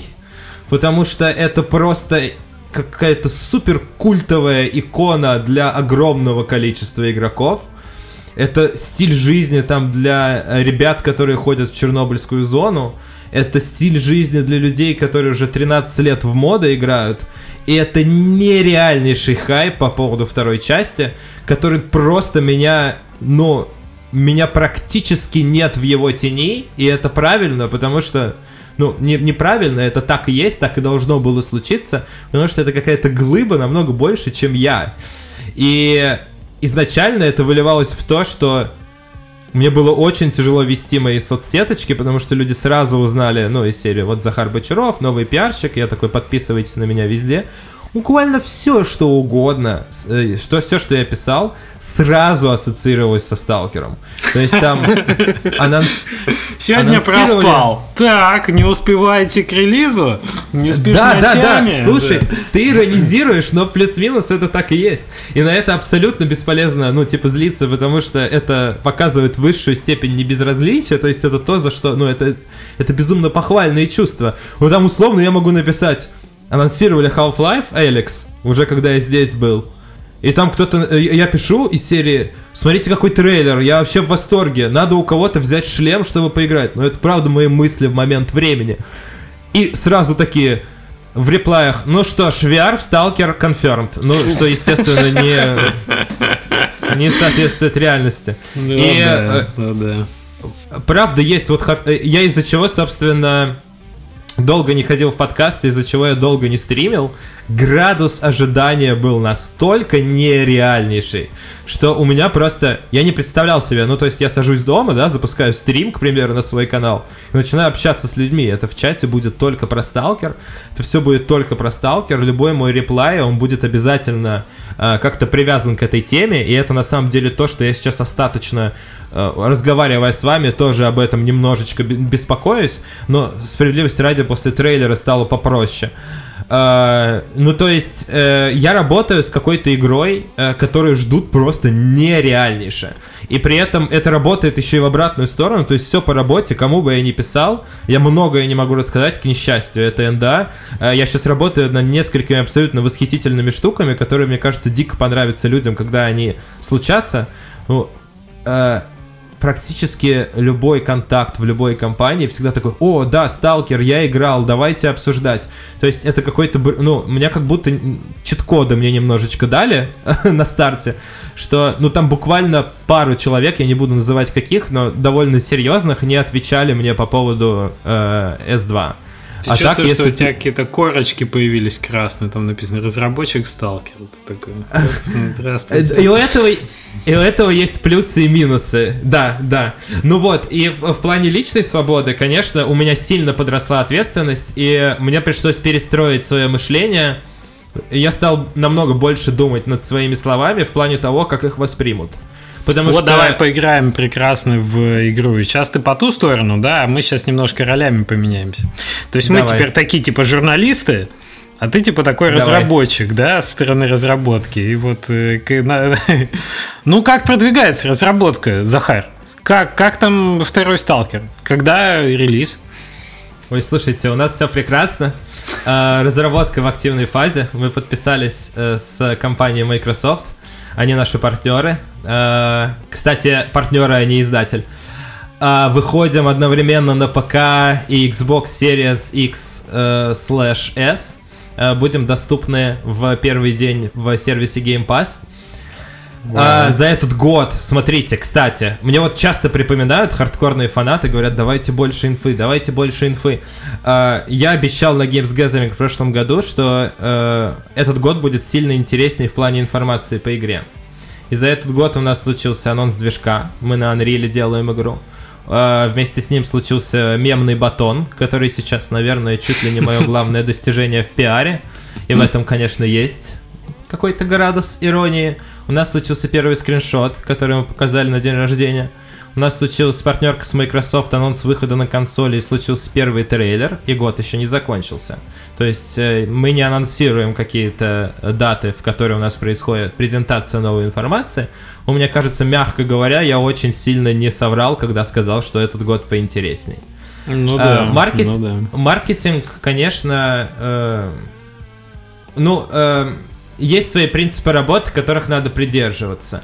Э, так вы... Я бы с удовольствием делился инфой чуть ли не каждый день. Но э, так вышло, что там высокий градус человеческого внимания э, способен поддерживаться там довольно на непродолжительный период времени. То есть посмотрите на, там, не знаю, к примеру, у меня просто ассоциативно сразу пришло в голову новый фильм про Джеймса Бонда. Сейчас его пытаются стриминговым сервисом, э, там вот была новость, да, вы слышали?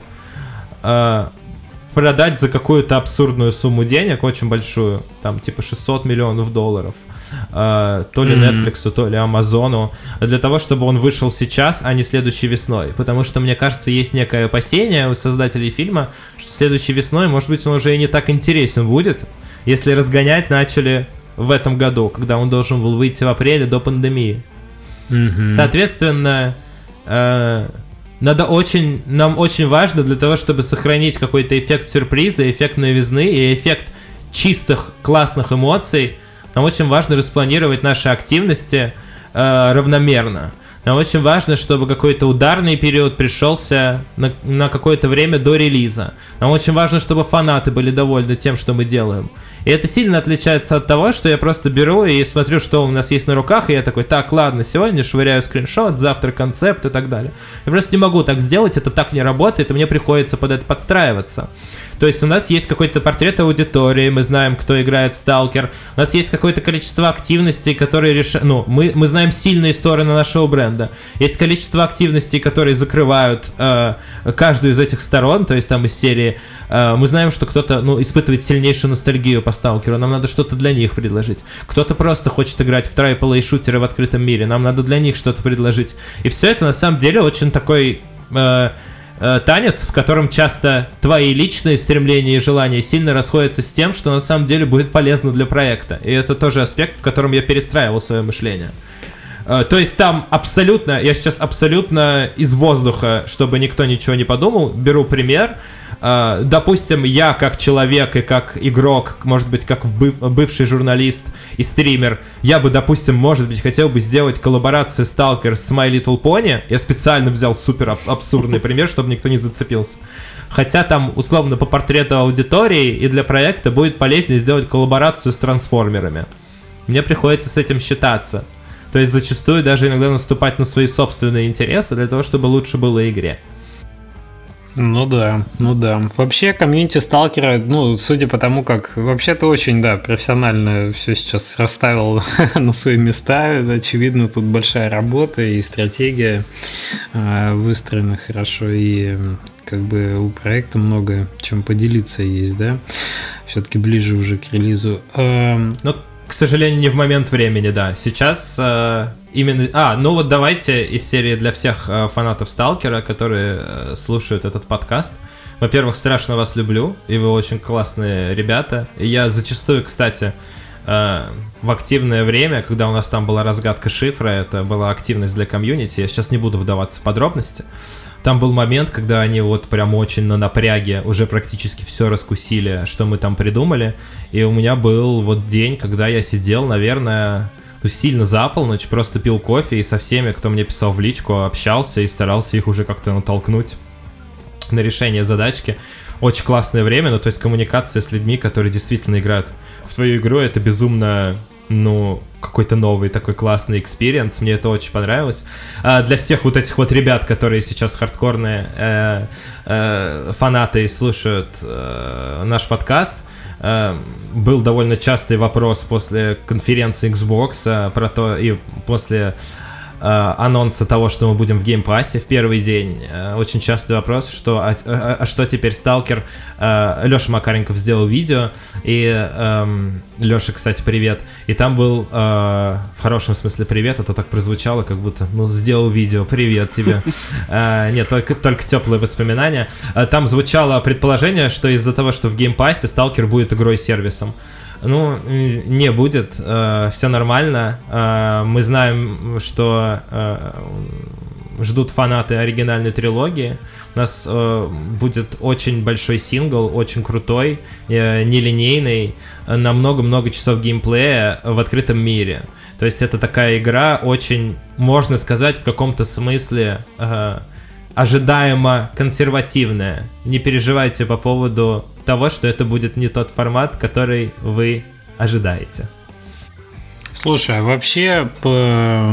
сам феномен сталкера, да, если немножко про него говорить, ведь сообщество, ну, оно не просто такое активное, ведь оно живет сколько, тринадцать лет, да, с выхода первой части прошло, и серия книг, и как бы сериал не так давно, да, вышел от эйч би о, который подогревает тему Чернобыля, и вот это, это реально культурный феномен, да, и игра mm-hmm. очень большая его часть.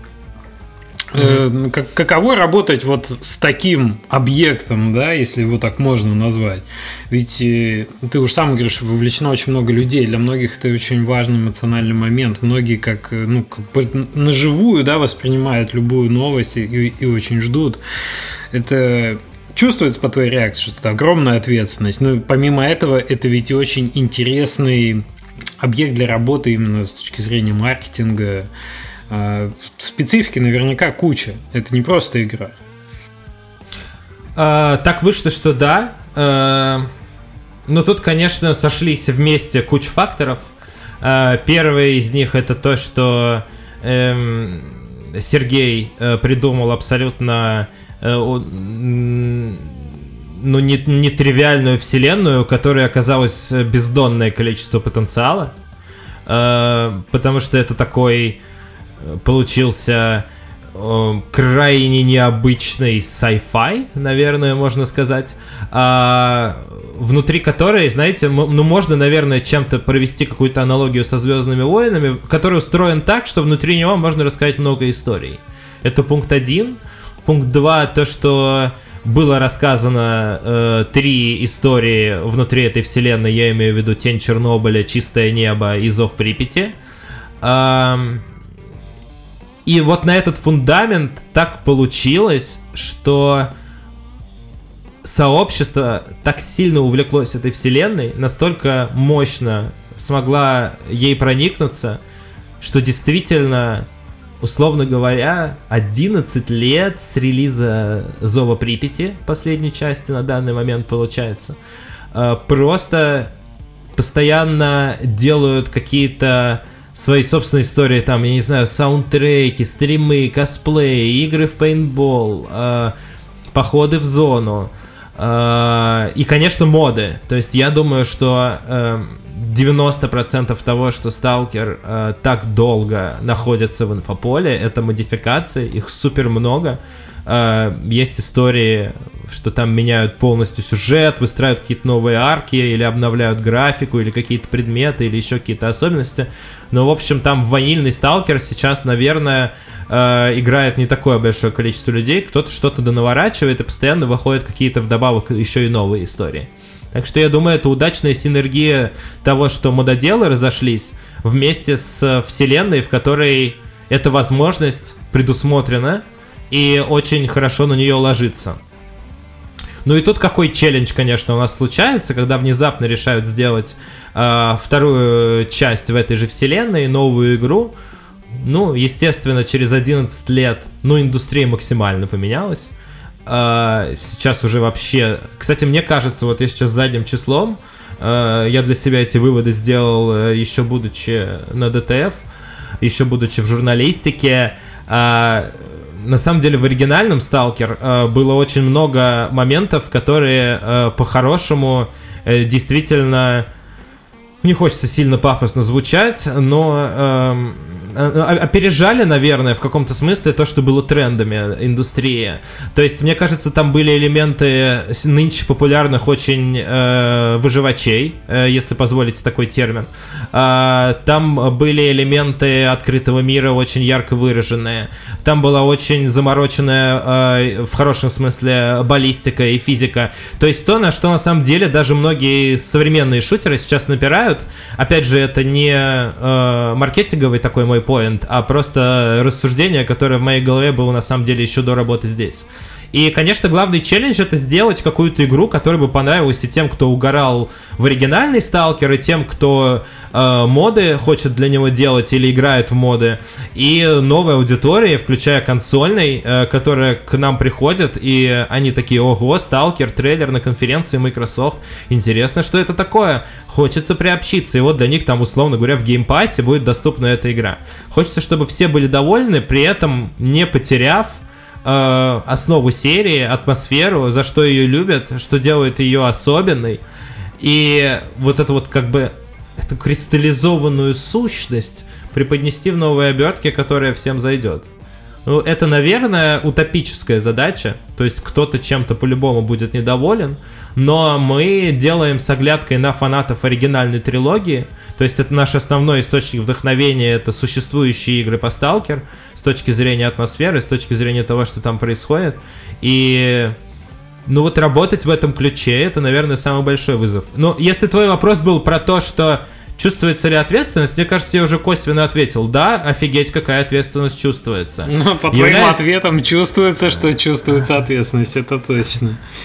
А я, я, я сейчас сухо говорю, да, очень глянцево? Нет, нет, нет, но мне просто кажется, у тебя появилась э, привычка уже такая профессиональная делать много оговорок, mm-hmm. подкладывать соломку вокруг и так далее, чтобы, так сказать, это быть, быть ну, корректным все. В мелочах даже. Пиарщика на стрим позвали, ну, э, господи, на подкаст. Это да, это да. Слушай, а вот я тебя тоже слушал сейчас про вселенную, про эту, и...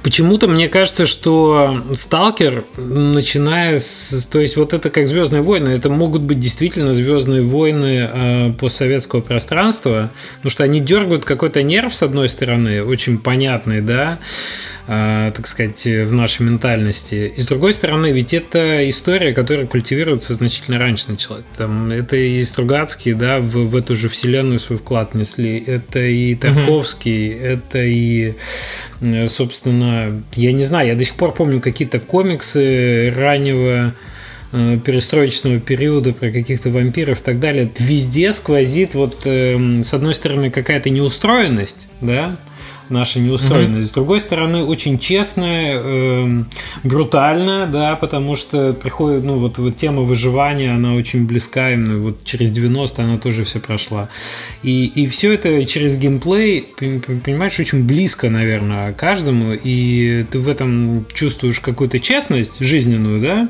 а с другой стороны это увлекает, потому что, ну, ну все, все, что честно, понятно и трогает, оно и трогает, при этом это трогает не только как бы э, там игрока с постсоветского пространства, да, это трогает на самом деле весь мир, и серия «Метро» это подтверждает, и там многие проекты, там, типа DayZ, да, и так далее, они примерно в ту же сторону развиваются.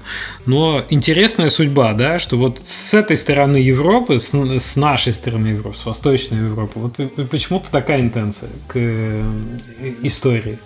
И как будто бы все в мире согласились, да, что вот это окей, это вот прерогатива, да, эти ребята знают, о чем они говорят, они это там проживают, они это чувствуют, и они это могут, наверное, выразить очень хорошо. Вот. Мне кажется, для западной аудитории то, что представляет собой антураж в «Сталкере», это намного больше sci-fi, чем для нас. То есть для них, для англоговорящих игроков, вот это вот пространство, на котором выстроены панельные дома, где где-то произошла э, катастрофа на атомной электростанции, вот это вот загадочные все эти леса, в которых аномалии, и э, действительно суровые мужчины в противогазах, э, запивая водкой и заедая колбасой, сидя у костра, поигрывая на гитаре, отправляются туда э, для того, чтобы найти какой-то новый смысл в своей жизни, или, может быть, наконец-то почувствовать вкус этой жизни. Для них это какой-то безумно романтический романтический вайб во всем этом складывается, который намного более нетривиален, чем для нас, потому что для нас это в каком-то смысле, нас я имею в виду, э, ну, понятное дело, что я имею в виду, э, постсоветское пространство, условно говоря, страны постсоветского пространства. Этот вайб, который для нас, условно говоря, привычный, но в нем есть романтика, может быть, частично ностальгическая, для западноговорящей аудитории есть романтика совсем иного толка. И на самом деле, если зайти там на канал э, Microsoft и э, под т- дебютный трейлер сталкер два, э, почитать комментарии, они преимущественно русскоговорящие, но мы специально, ну, она не написана на русском языке, мы специально попросили у Microsoft э, статистику, э, ну, канала, э, просмотров этого трейлера, посмотреть немножечко срез по аудитории. Там на самом деле Европа и Америка, они очень близко к топу. Может быть, боятся немножко люди писать среди тысячи русских комментариев какой-то свой на английском языке.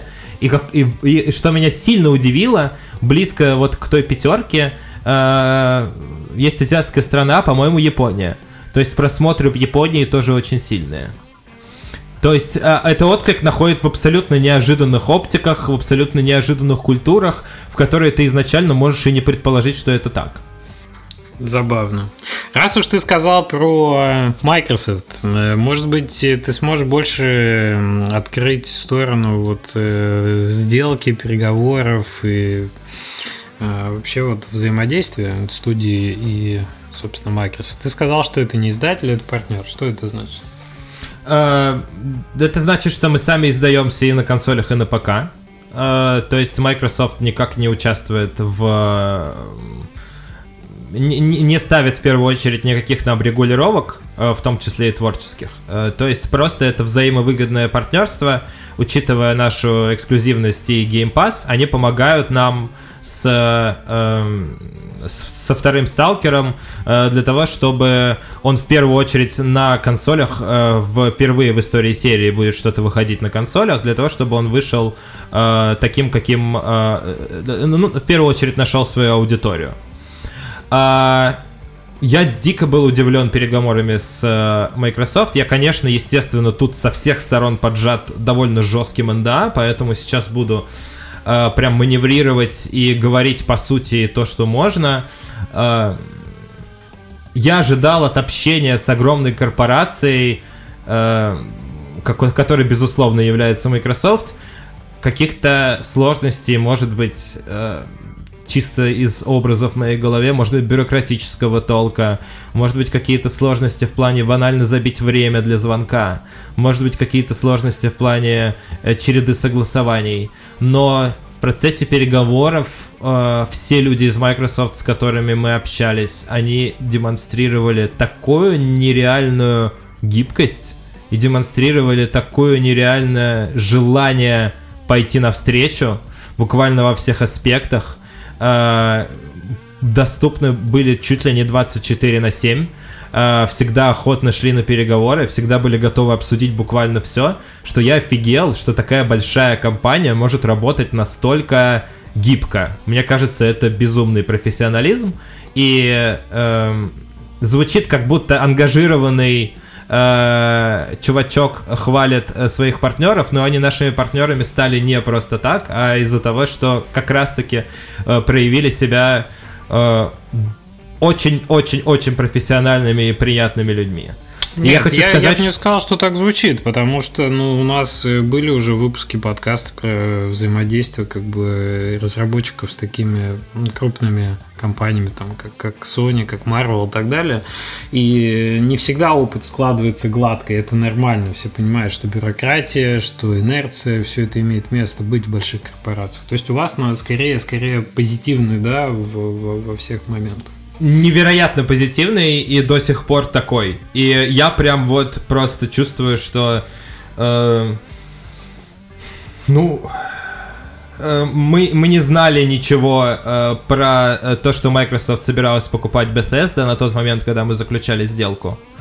Э, и для нас Microsoft просто, начиная с их видения будущего, которое они нам преподнесли, ну, оно в целом довольно публичное. То есть это история про Game Pass, про подписку, про Netflix для игр, про то, как будет делиться время на досуге у геймеров, то есть как они будут больше уделять внимание именно играм, а, допустим, не просмотру сериалов, и в чем будет роль Microsoft во всем этом. То есть начиная от этого видения и заканчивая их бизнес-решениями, которые случались уже постфактум после трейлера, э- у меня не было ни одного дня, когда я подумал бы, что э, мы, наверное, не правы были в этом решении. То есть Microsoft наш очень хороший партнер, нам очень с ними повезло. Ну и им, и они проявляли безумный интерес к Сталкеру. Mm-hmm. Э, то есть это был такой обоюдный процесс, на котором э, и у нас не было... Э, ну тоже чуть-чуть, наверное, капельку, занавесочку, может быть, отодвигаю. Э-э- у нас не было как бы контакта какого-то в Microsoft наработанного. То есть мы его нашли, написали чуть ли не на электронную почту просто «Привет, мы разработчики Сталкера». И с этого началась дискуссия. Он ответил через пятнадцать минут, не буду говорить кто, но там менеджер хорошего уровня. Э-э- Ответил через пятнадцать минут и сказал: да, вот мои коллеги, нам очень интересно, давайте общаться, давайте все это крутить. И мы начали, и все время это было на нереальной энергетике. Ну, э, меня очень удивляют после конференции Microsoft люди, которые говорят, что ну, слушайте, показали такой коротенький трейлер, наверное, игры-то нет. Ну, э, ребята, вряд ли Microsoft бы... согласились бы партнериться с э, ребятами, у которых нет игры. О, да. То есть, конечно, они, они смотрели на игру, смотрели на трейлер, э, предлагали нам обсуждение, как мы появимся вот в этом ивенте. Это все было, э, это все было безумно гладко и с той степенью гибкости, которую абсолютно не ожидаешь от такой компании. Я сам всегда скептично, безумно смотрел на все эти отзывы, когда там какие-то разработчики в Твиттере хвалят Game Pass, хвалят Microsoft и говорят: нам не платили ничего за это мнение, нам правда так кажется. Вот я сейчас чувствую, я такой, ну да, чуваки, конечно. Я сейчас чувствую себя немножко вот на том месте, но это правда, правда невероятно позитивный опыт, дикий респект Microsoft. Мы очень довольны партнерством с ним, с той степенью свободы, которая у нас осталась. Xbox One X, простите, Xbox Series X, тут начинается небольшая путаница во всем этом. На Xbox One X мы как раз не выходим, мы чисто Next Gen игра. Xbox Series X очень хорошая железка для того, чтобы на нее переносить чисто ПК-шную игру. Она крутая, на ней быстро все запускается, и э, в целом там даже, ну, компромиссов каких-то особо не нужно, ну, потому что мы, естественно, чисто пи си-шный проект, который впервые выходит на консолях, есть очень много э, предположений, что это как-то немножечко оболванит игровой опыт, на самом деле нет, абсолютно нет, там все очень хорошо запускается и работает, и в этом плане наш переход на новую платформу будет максимально плавным и приятным. Короче, пока что, честно, только позитив от этой истории, которая у нас была. Слушай, ну тут вид со стороны, взгляд со стороны такой, что я, ну, в прошлом поколении, как и многие, наверное, игроки, э, на стороне Sony оставался, и как бы у меня нет Xbox One, я э, как бы многие игры именно на PlayStation четыре играл. Но в следующем mm-hmm. поколении для меня выбор будет однозначно в первую очередь на, на стороне Xbox, в первую очередь из-за Games Pass и из-за той политики, которую Microsoft стал проводить в последнее время, да? Ты, ты чувствуешь, что там как бы ребята сейчас очень за игры, и во многом, наверное, то, что делает Microsoft сейчас, определяет, ну, как бы будущее игровой индустрии вообще в целом на ближайшие несколько лет. Так что, да, я соглашусь, что корпорация, как бы вот, вот этот ореол корпорации зла потихонечку начинает переползать в розово, так сказать, светлые тона, потому что, да, то, что сейчас делает Microsoft для игроков и для индустрии, ну, сложно переоценить.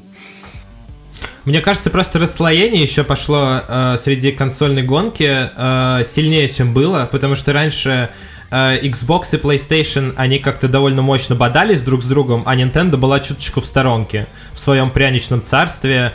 Э, я прекрасно помню до сих пор э, э, довольно давнюю и три, когда анонсировали еще Xbox триста шестьдесят и PlayStation три, и там выходила, выходила Microsoft и рассказывала: у нас Final Fantasy тринадцать, у нас Gears of War, у нас новая Halo. Выходит Sony и рассказывает: да у нас Final Fantasy Versus тринадцать, посмотрите, какая консоль, посмотрите, какой геймпад. И выходит э, конференция Nintendo, выходит на тот момент э, президент Nintendo Сатору Ивата, держит в руках э, Nintendo Wii, который на тот момент назывался Nintendo Revolution, а это просто такой прямоугольничек, да, без геймпада, это просто такой прямоугольничек из пластика. Поднимает его и говорит: это Nintendo Revolution. В, весной мы покажем геймпад, в нем вся соль, спасибо. И все, и конец. И все такие: че? Вот, и то есть вот тогда Nintendo пошла вот путем этих инноваций. Она потом показала геймпад, реально был фурор, реально Wii одна из самых популярных приставок. И все, Switch как бы уже наследник, три ди эс наследник. А вот сейчас, мне кажется, Microsoft, они тоже начинают э, понимать, что надо занимать свою нишу. И в этом плане с Game Pass'ом, ну да, то есть это консоль, в которой в первую очередь главную роль играет подписочный сервис. То есть ты платишь денежку, как за Netflix, вот у тебя большая библиотека игр. Играй, не горюй. В то же время у Sony политика такая немножечко более рыцарская. У нас типа вот свои эксклюзивы, мы за наши внутренние студии. Если хотите играть что-то, что только на PlayStation, покупайте PlayStation. И, наверное, такой расклад самый кайфовый. Когда все три консоли бьют в разные ниши, и ты понимаешь, как их сочетать. Есть же еще ПК. А, вот эти вот истории, то есть мы, огромное количество ПК-игроков, наших обожаемых тоже, которые основная аудитория сталкера на данный момент э, и приверженцы нашего бренда. Э, пупсики наши главные. Э, здо- здорово, что для всех есть выбор э, в плане того, что ты, э, того, что подходит твоему стилю игры. Я вот, например, честно скажу, я не знаю, буду ли я на старте покупать Xbox Series X или э, PlayStation пять, вот лично как человек. Но как только Nintendo покажет что угодно про Зельду, я побегу и куплю, сколько бы это ни стоило. Ну, то есть для да, меня это вот это такая конечно, история. Что, что.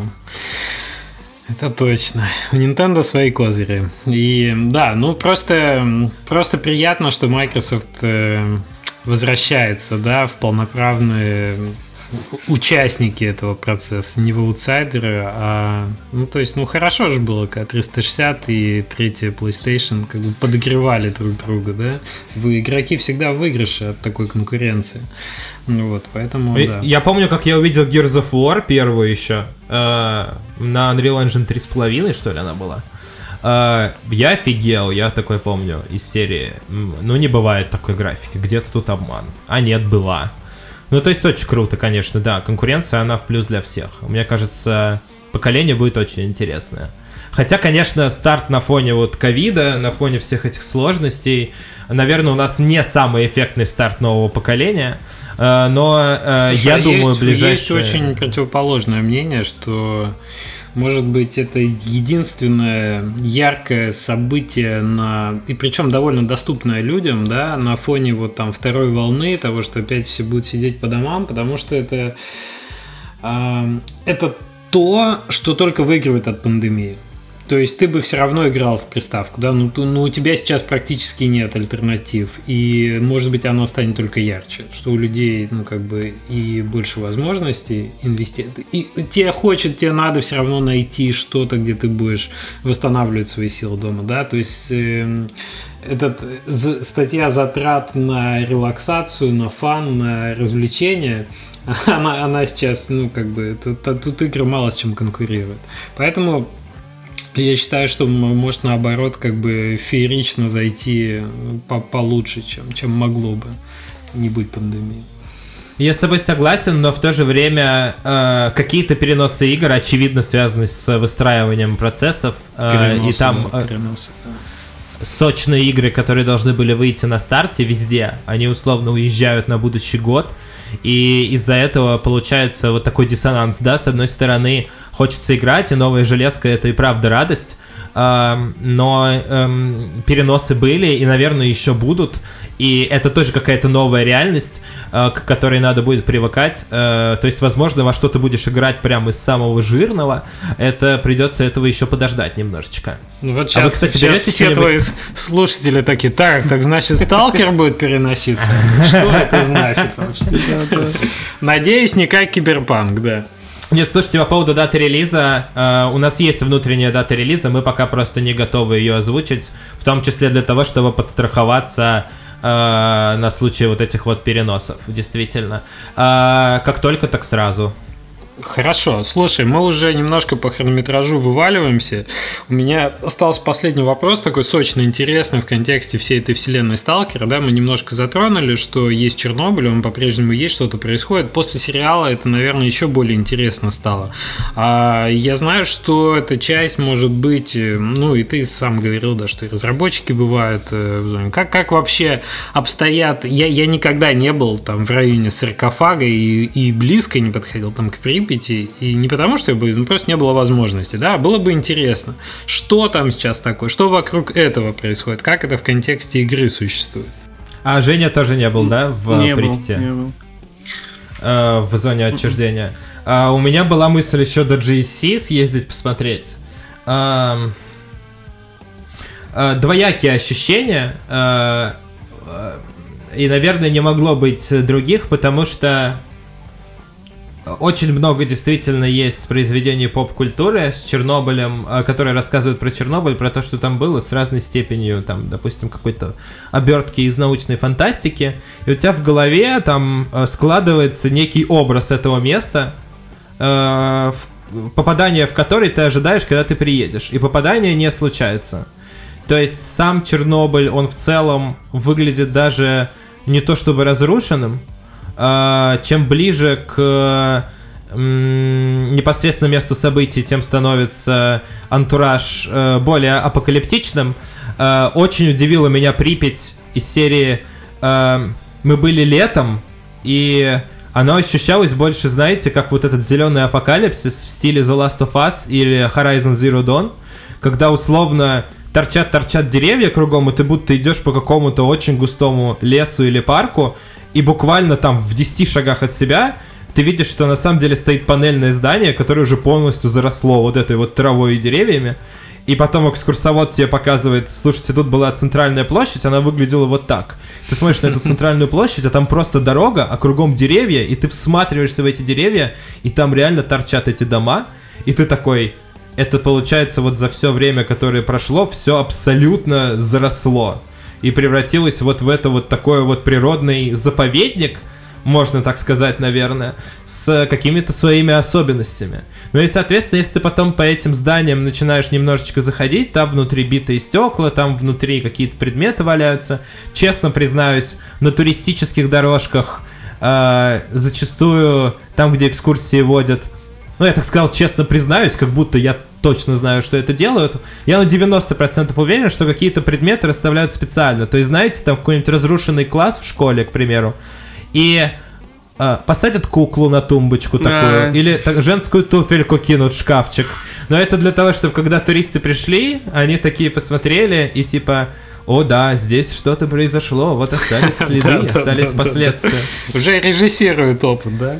Да, немножечко режиссирует этот опыт, но честно, если зайти в какое-то просто здание наугад и посмотреть, как там все развалено, э, ты прям чувствуешь атмосферу того, что, ну, э, сильно сглаживая углы, произошли вещи, ощутимо выбивающиеся из привычного ритма жизни. Mm-hmm. И Припять в этом плане производит, конечно, впечатление. Сам саркофаг, я там был, ну, мы, там, естественно, есть какая-то точка, с которой на него можно смотреть. Мы на него смотрели, фоткались и так далее. Он выглядит не устрашающе сам по себе, но рядом с ним абсолютно энергетически, такая энергетическая турбулентность, ты прям, ну, на основе всего, что ты знаешь, на основе всего, что ты слышал, у тебя там есть ощущение, блин, здесь... была жесть. То есть вот в таком плане ты это ощущаешь, и энергетически это очень смурное место. Mm-hmm. И э, на самом деле с Чернобылем вообще забавно вышло, ну, в кавычках забавно, потому что э, у нас случился вот показ первого трейлера Сталкера э, второго, и меня полностью переклинило по эмоциям, у меня вышибло все пробки в голове. Я параллельно, ну просто очень много эмоций в очень короткий период времени. Даже несмотря на то, что они на девяносто девять процентов положительные, я не был к этому готов. Мой, мой сосуд оказ... был не готов вместить все это. А, параллельно я проходил The Last of Us Part два, и там а, вот эта вот история с концовкой, оно как-то еще резонирует с моей жизнью личной. То есть что у меня Ты было... Меня там немножко... Только... Прошу, я еще не прошу. Хорошо, я, я вообще без спойлеров, но оценил, как я аккуратно, это да? Самая важная игра срезан... для меня. Я, я а думаю, Жень, ты, а Жень, ты вообще даже не начал играть, да? Ты не, да, я создаю условия, ты не понимаешь. Я, мне надо перепройти первую да, часть, потом выделить три дня, чтобы вообще меня никто не видел, не слышал, и тогда я переживу этот опыт. Я просто через, после первого часа игры понял, почему меня Леша тоже так спрашивал. Типа, а ты даже не начинал, да? Ты не знаешь, что там в начале. Вот так он меня спрашивал. Окей. Ох, как берегись интернета, Женя, очень сильно. Там, конечно, ты даже не представляешь, какое минное поле. А, и вот после концовки Last of Us два, через там дня три у меня случился Чернобыль, и это тоже энергетически очень особое место. И это была, наверное, самая дикая неделя в этом году в плане моей эмоциональной нестабильности. Я в конце нее даже не понимал до конца, что я должен чувствовать. То есть я такой, со мной что-то происходит, чтобы это переварить, мне еще нужно было время какое-то, пока я этот ресурс энергетически восполнял. Но я очень советую съездить э, на экскурсию посмотреть, но соблюдать осторожность и постараться по максимуму избавиться от любых ожиданий, потому что, как это часто происходит, реальность, она совсем иная. Это довольно это не хуже, трудно, не лучше, потому она что иная. Лично я помню какие-то первые фантазии про Чернобыль, когда я еще был там подростком, я не знаю, лет четырнадцать, и я читал в журнале Cool, вот этом печатном, инструкцию, как, про... как доехать и пробраться незаконно в Чернобыль. Короче... Не, ну сейчас экскурсии водят, ты ну, же знаешь, да, да, это да. абсолютно законно. Ну, ну так, тогда Хорошо. Это было чем-то запрещенным таким, и там были рассказы, как люди туда ездят. Ну да, мифология Слушай, вокруг, а... конечно, этого объекта однозначно присутствует. Я где-то видел ролик, кстати, про то, что все зарастает. Я где-то видел ролик про то, как Земля себя способна восстанавливать э, значительно быстрее и эффективнее, да, и тот же Чернобыль, по-моему, показал, что радиационный фон исчез значительно быстрее, чем ожидали ученые. И мне очень запал образ э, стадиона. А там они приезжали, mm-hmm. типа снимали через какое-то время. Или это, может быть, была три дэ-визуализация, неважно. Но смысл в том, что стадион реально вот, вот, вот такой круглый футбольный стадион зарос лесом, там такая рощица, а потом прям лес. Буквально лет за пятнадцать-восемнадцать. Mm-hmm. И, и ты видишь, что вокруг вот эти трибуны, а посередине настоящий лес. Да, а прошло да. всего вот это ничего. Вот главный... Главный контраст, который я ощутил в Припяти, это вот эта вот история, что действительно природа берет э, свое назад очень быстро. И у меня еще почему-то было ощущение, ну понятно почему, потому что образ был сформирован массовой культурой, у меня было ощущение, что там будет условно э, все основные какие-то... Э, Я не знаю, применимо ли слово достопримечательности, но сейчас скажу его за неимением другого. Расположено как-то близко. А на самом деле из серии там э, э, колесо в парке аттракционов в Припятском это там одна точка, от нее на автобусе еще довольно долго ехать до самого саркофага, э, какая-то другая точка, нам надо пройти через лес минут пятнадцать и так далее. То есть это все, ну, большая часть ощущений, которые ты испытываешь, пока идешь по Припяти слэш Чернобылю, это вот прогулка в такой э, лесной зоне с настороженными ну, ощущениями. Да, при, приехать с ожиданием, там, я сейчас как в Диснейленд попаду, все, все вот эти популярные фотки, сейчас все в одном месте увижу, и, и колесо, и что там еще, всякие другие. А у меня даже вот не было этого стремления, понимаешь, это просто подсознательно оно так сработало. То есть я в целом такой, ну, э, хочу просто ощутить э, атмосферу. Mm. И ощутил, конечно, в полной мере. Но вот почему-то было ощущение, что оно так устроено. Оно просто, наверное, немножечко не так устроено, как многие предполагают. Ну что, Захар, ты очень приятный собеседник. Слушать бы тебя и слушать. У нас, когда в гостях человек, который с удовольствием рассказывает и умеет это делать, делать. Да, поздравляю, мы пробили два часа на сорок. Да, к сожалению, наше время ограничено. У нас есть еще одна рубрика, которую мы традиционно в подкаст включаем и вангуем на играх, тем, чтобы ты нам с этим помог. Спасибо тебе огромное за рассказ о твоем пути, о сталкере, о потрясающей мифологии, да, которая за этим феноменом стоит, за те вызовы, которые, да, с которыми вы столкнулись. Конечно, мы желаем удачи игре и тебе лично. Да. И давай повангуем немножко на Steam. Не знаю, насколько ты в этом хорош, давай попробуем.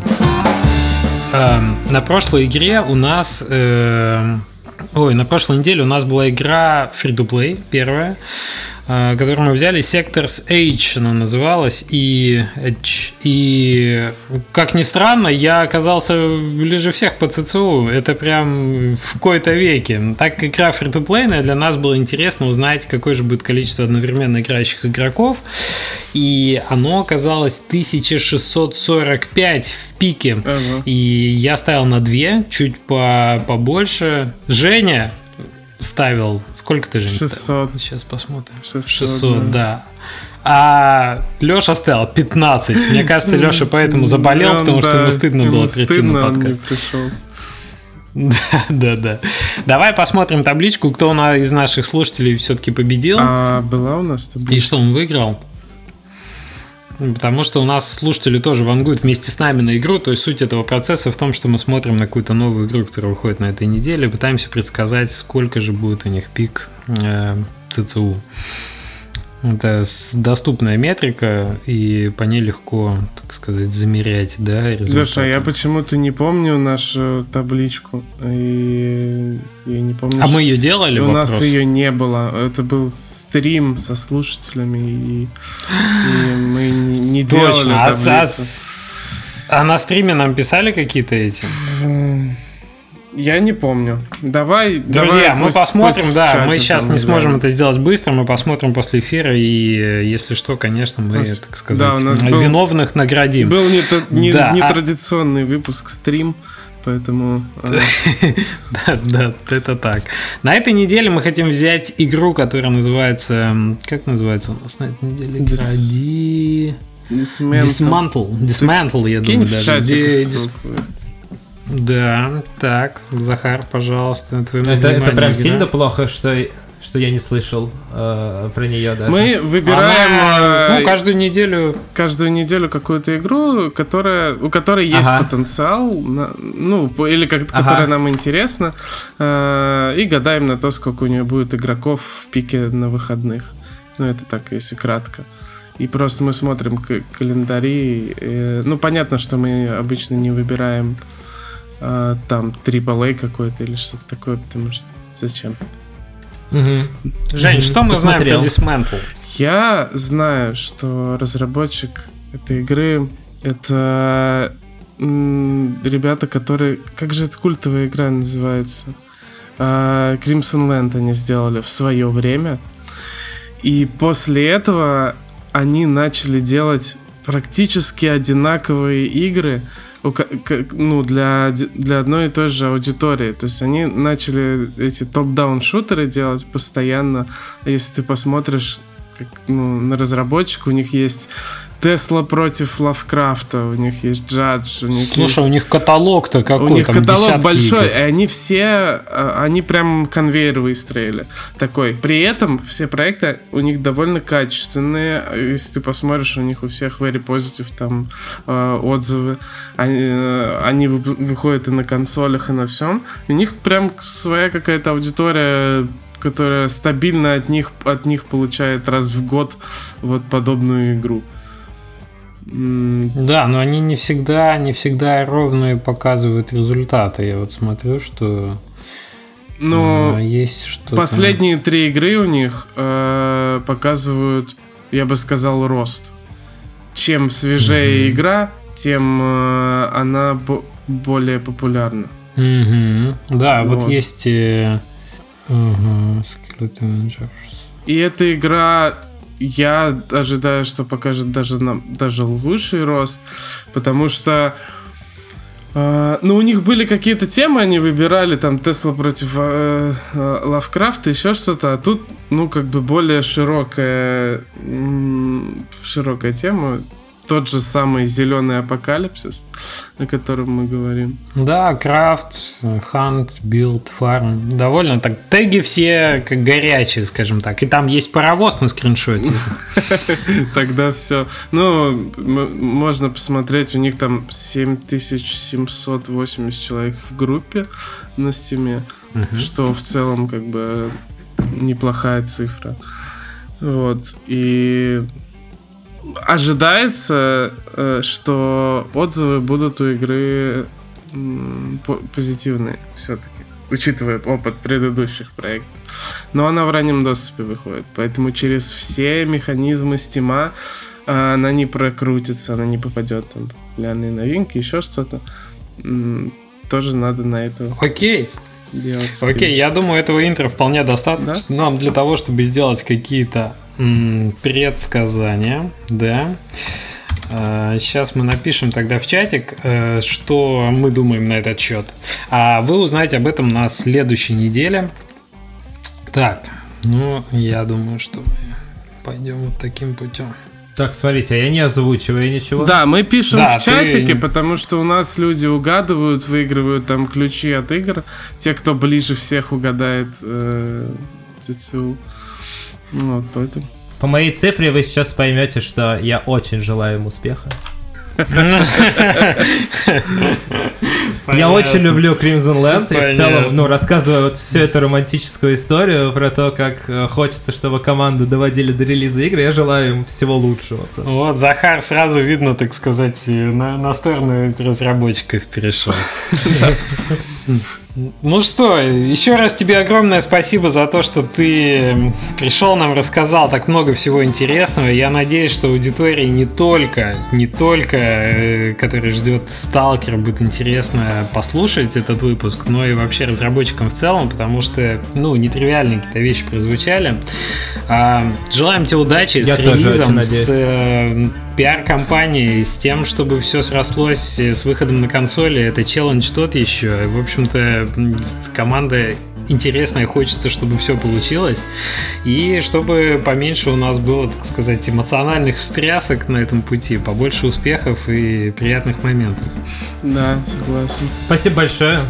Спасибо, безумно приятные два часа. Мне только кажется, я своей многословностью немножко заткнул Женю. Я за это извиняюсь я, сразу я, перед я, э, его... Нет, я, я когда гостю есть что сказать, я как бы... Э, когда у нас выпуск с гостем, ну, тут как бы... А. Тут главное, чтобы гость Хорошо. высказался и все такое. Поэтому я, наоборот, мне... Я, я слушал подкаст, э, так же, как наши слушатели. Я в онлайне слушал подкаст, так что все хорошо. Это была моя защита от комментариев, что, что этот э, человек себе позволяет и почему он заткнул Женю. Это такая превентивная защита была.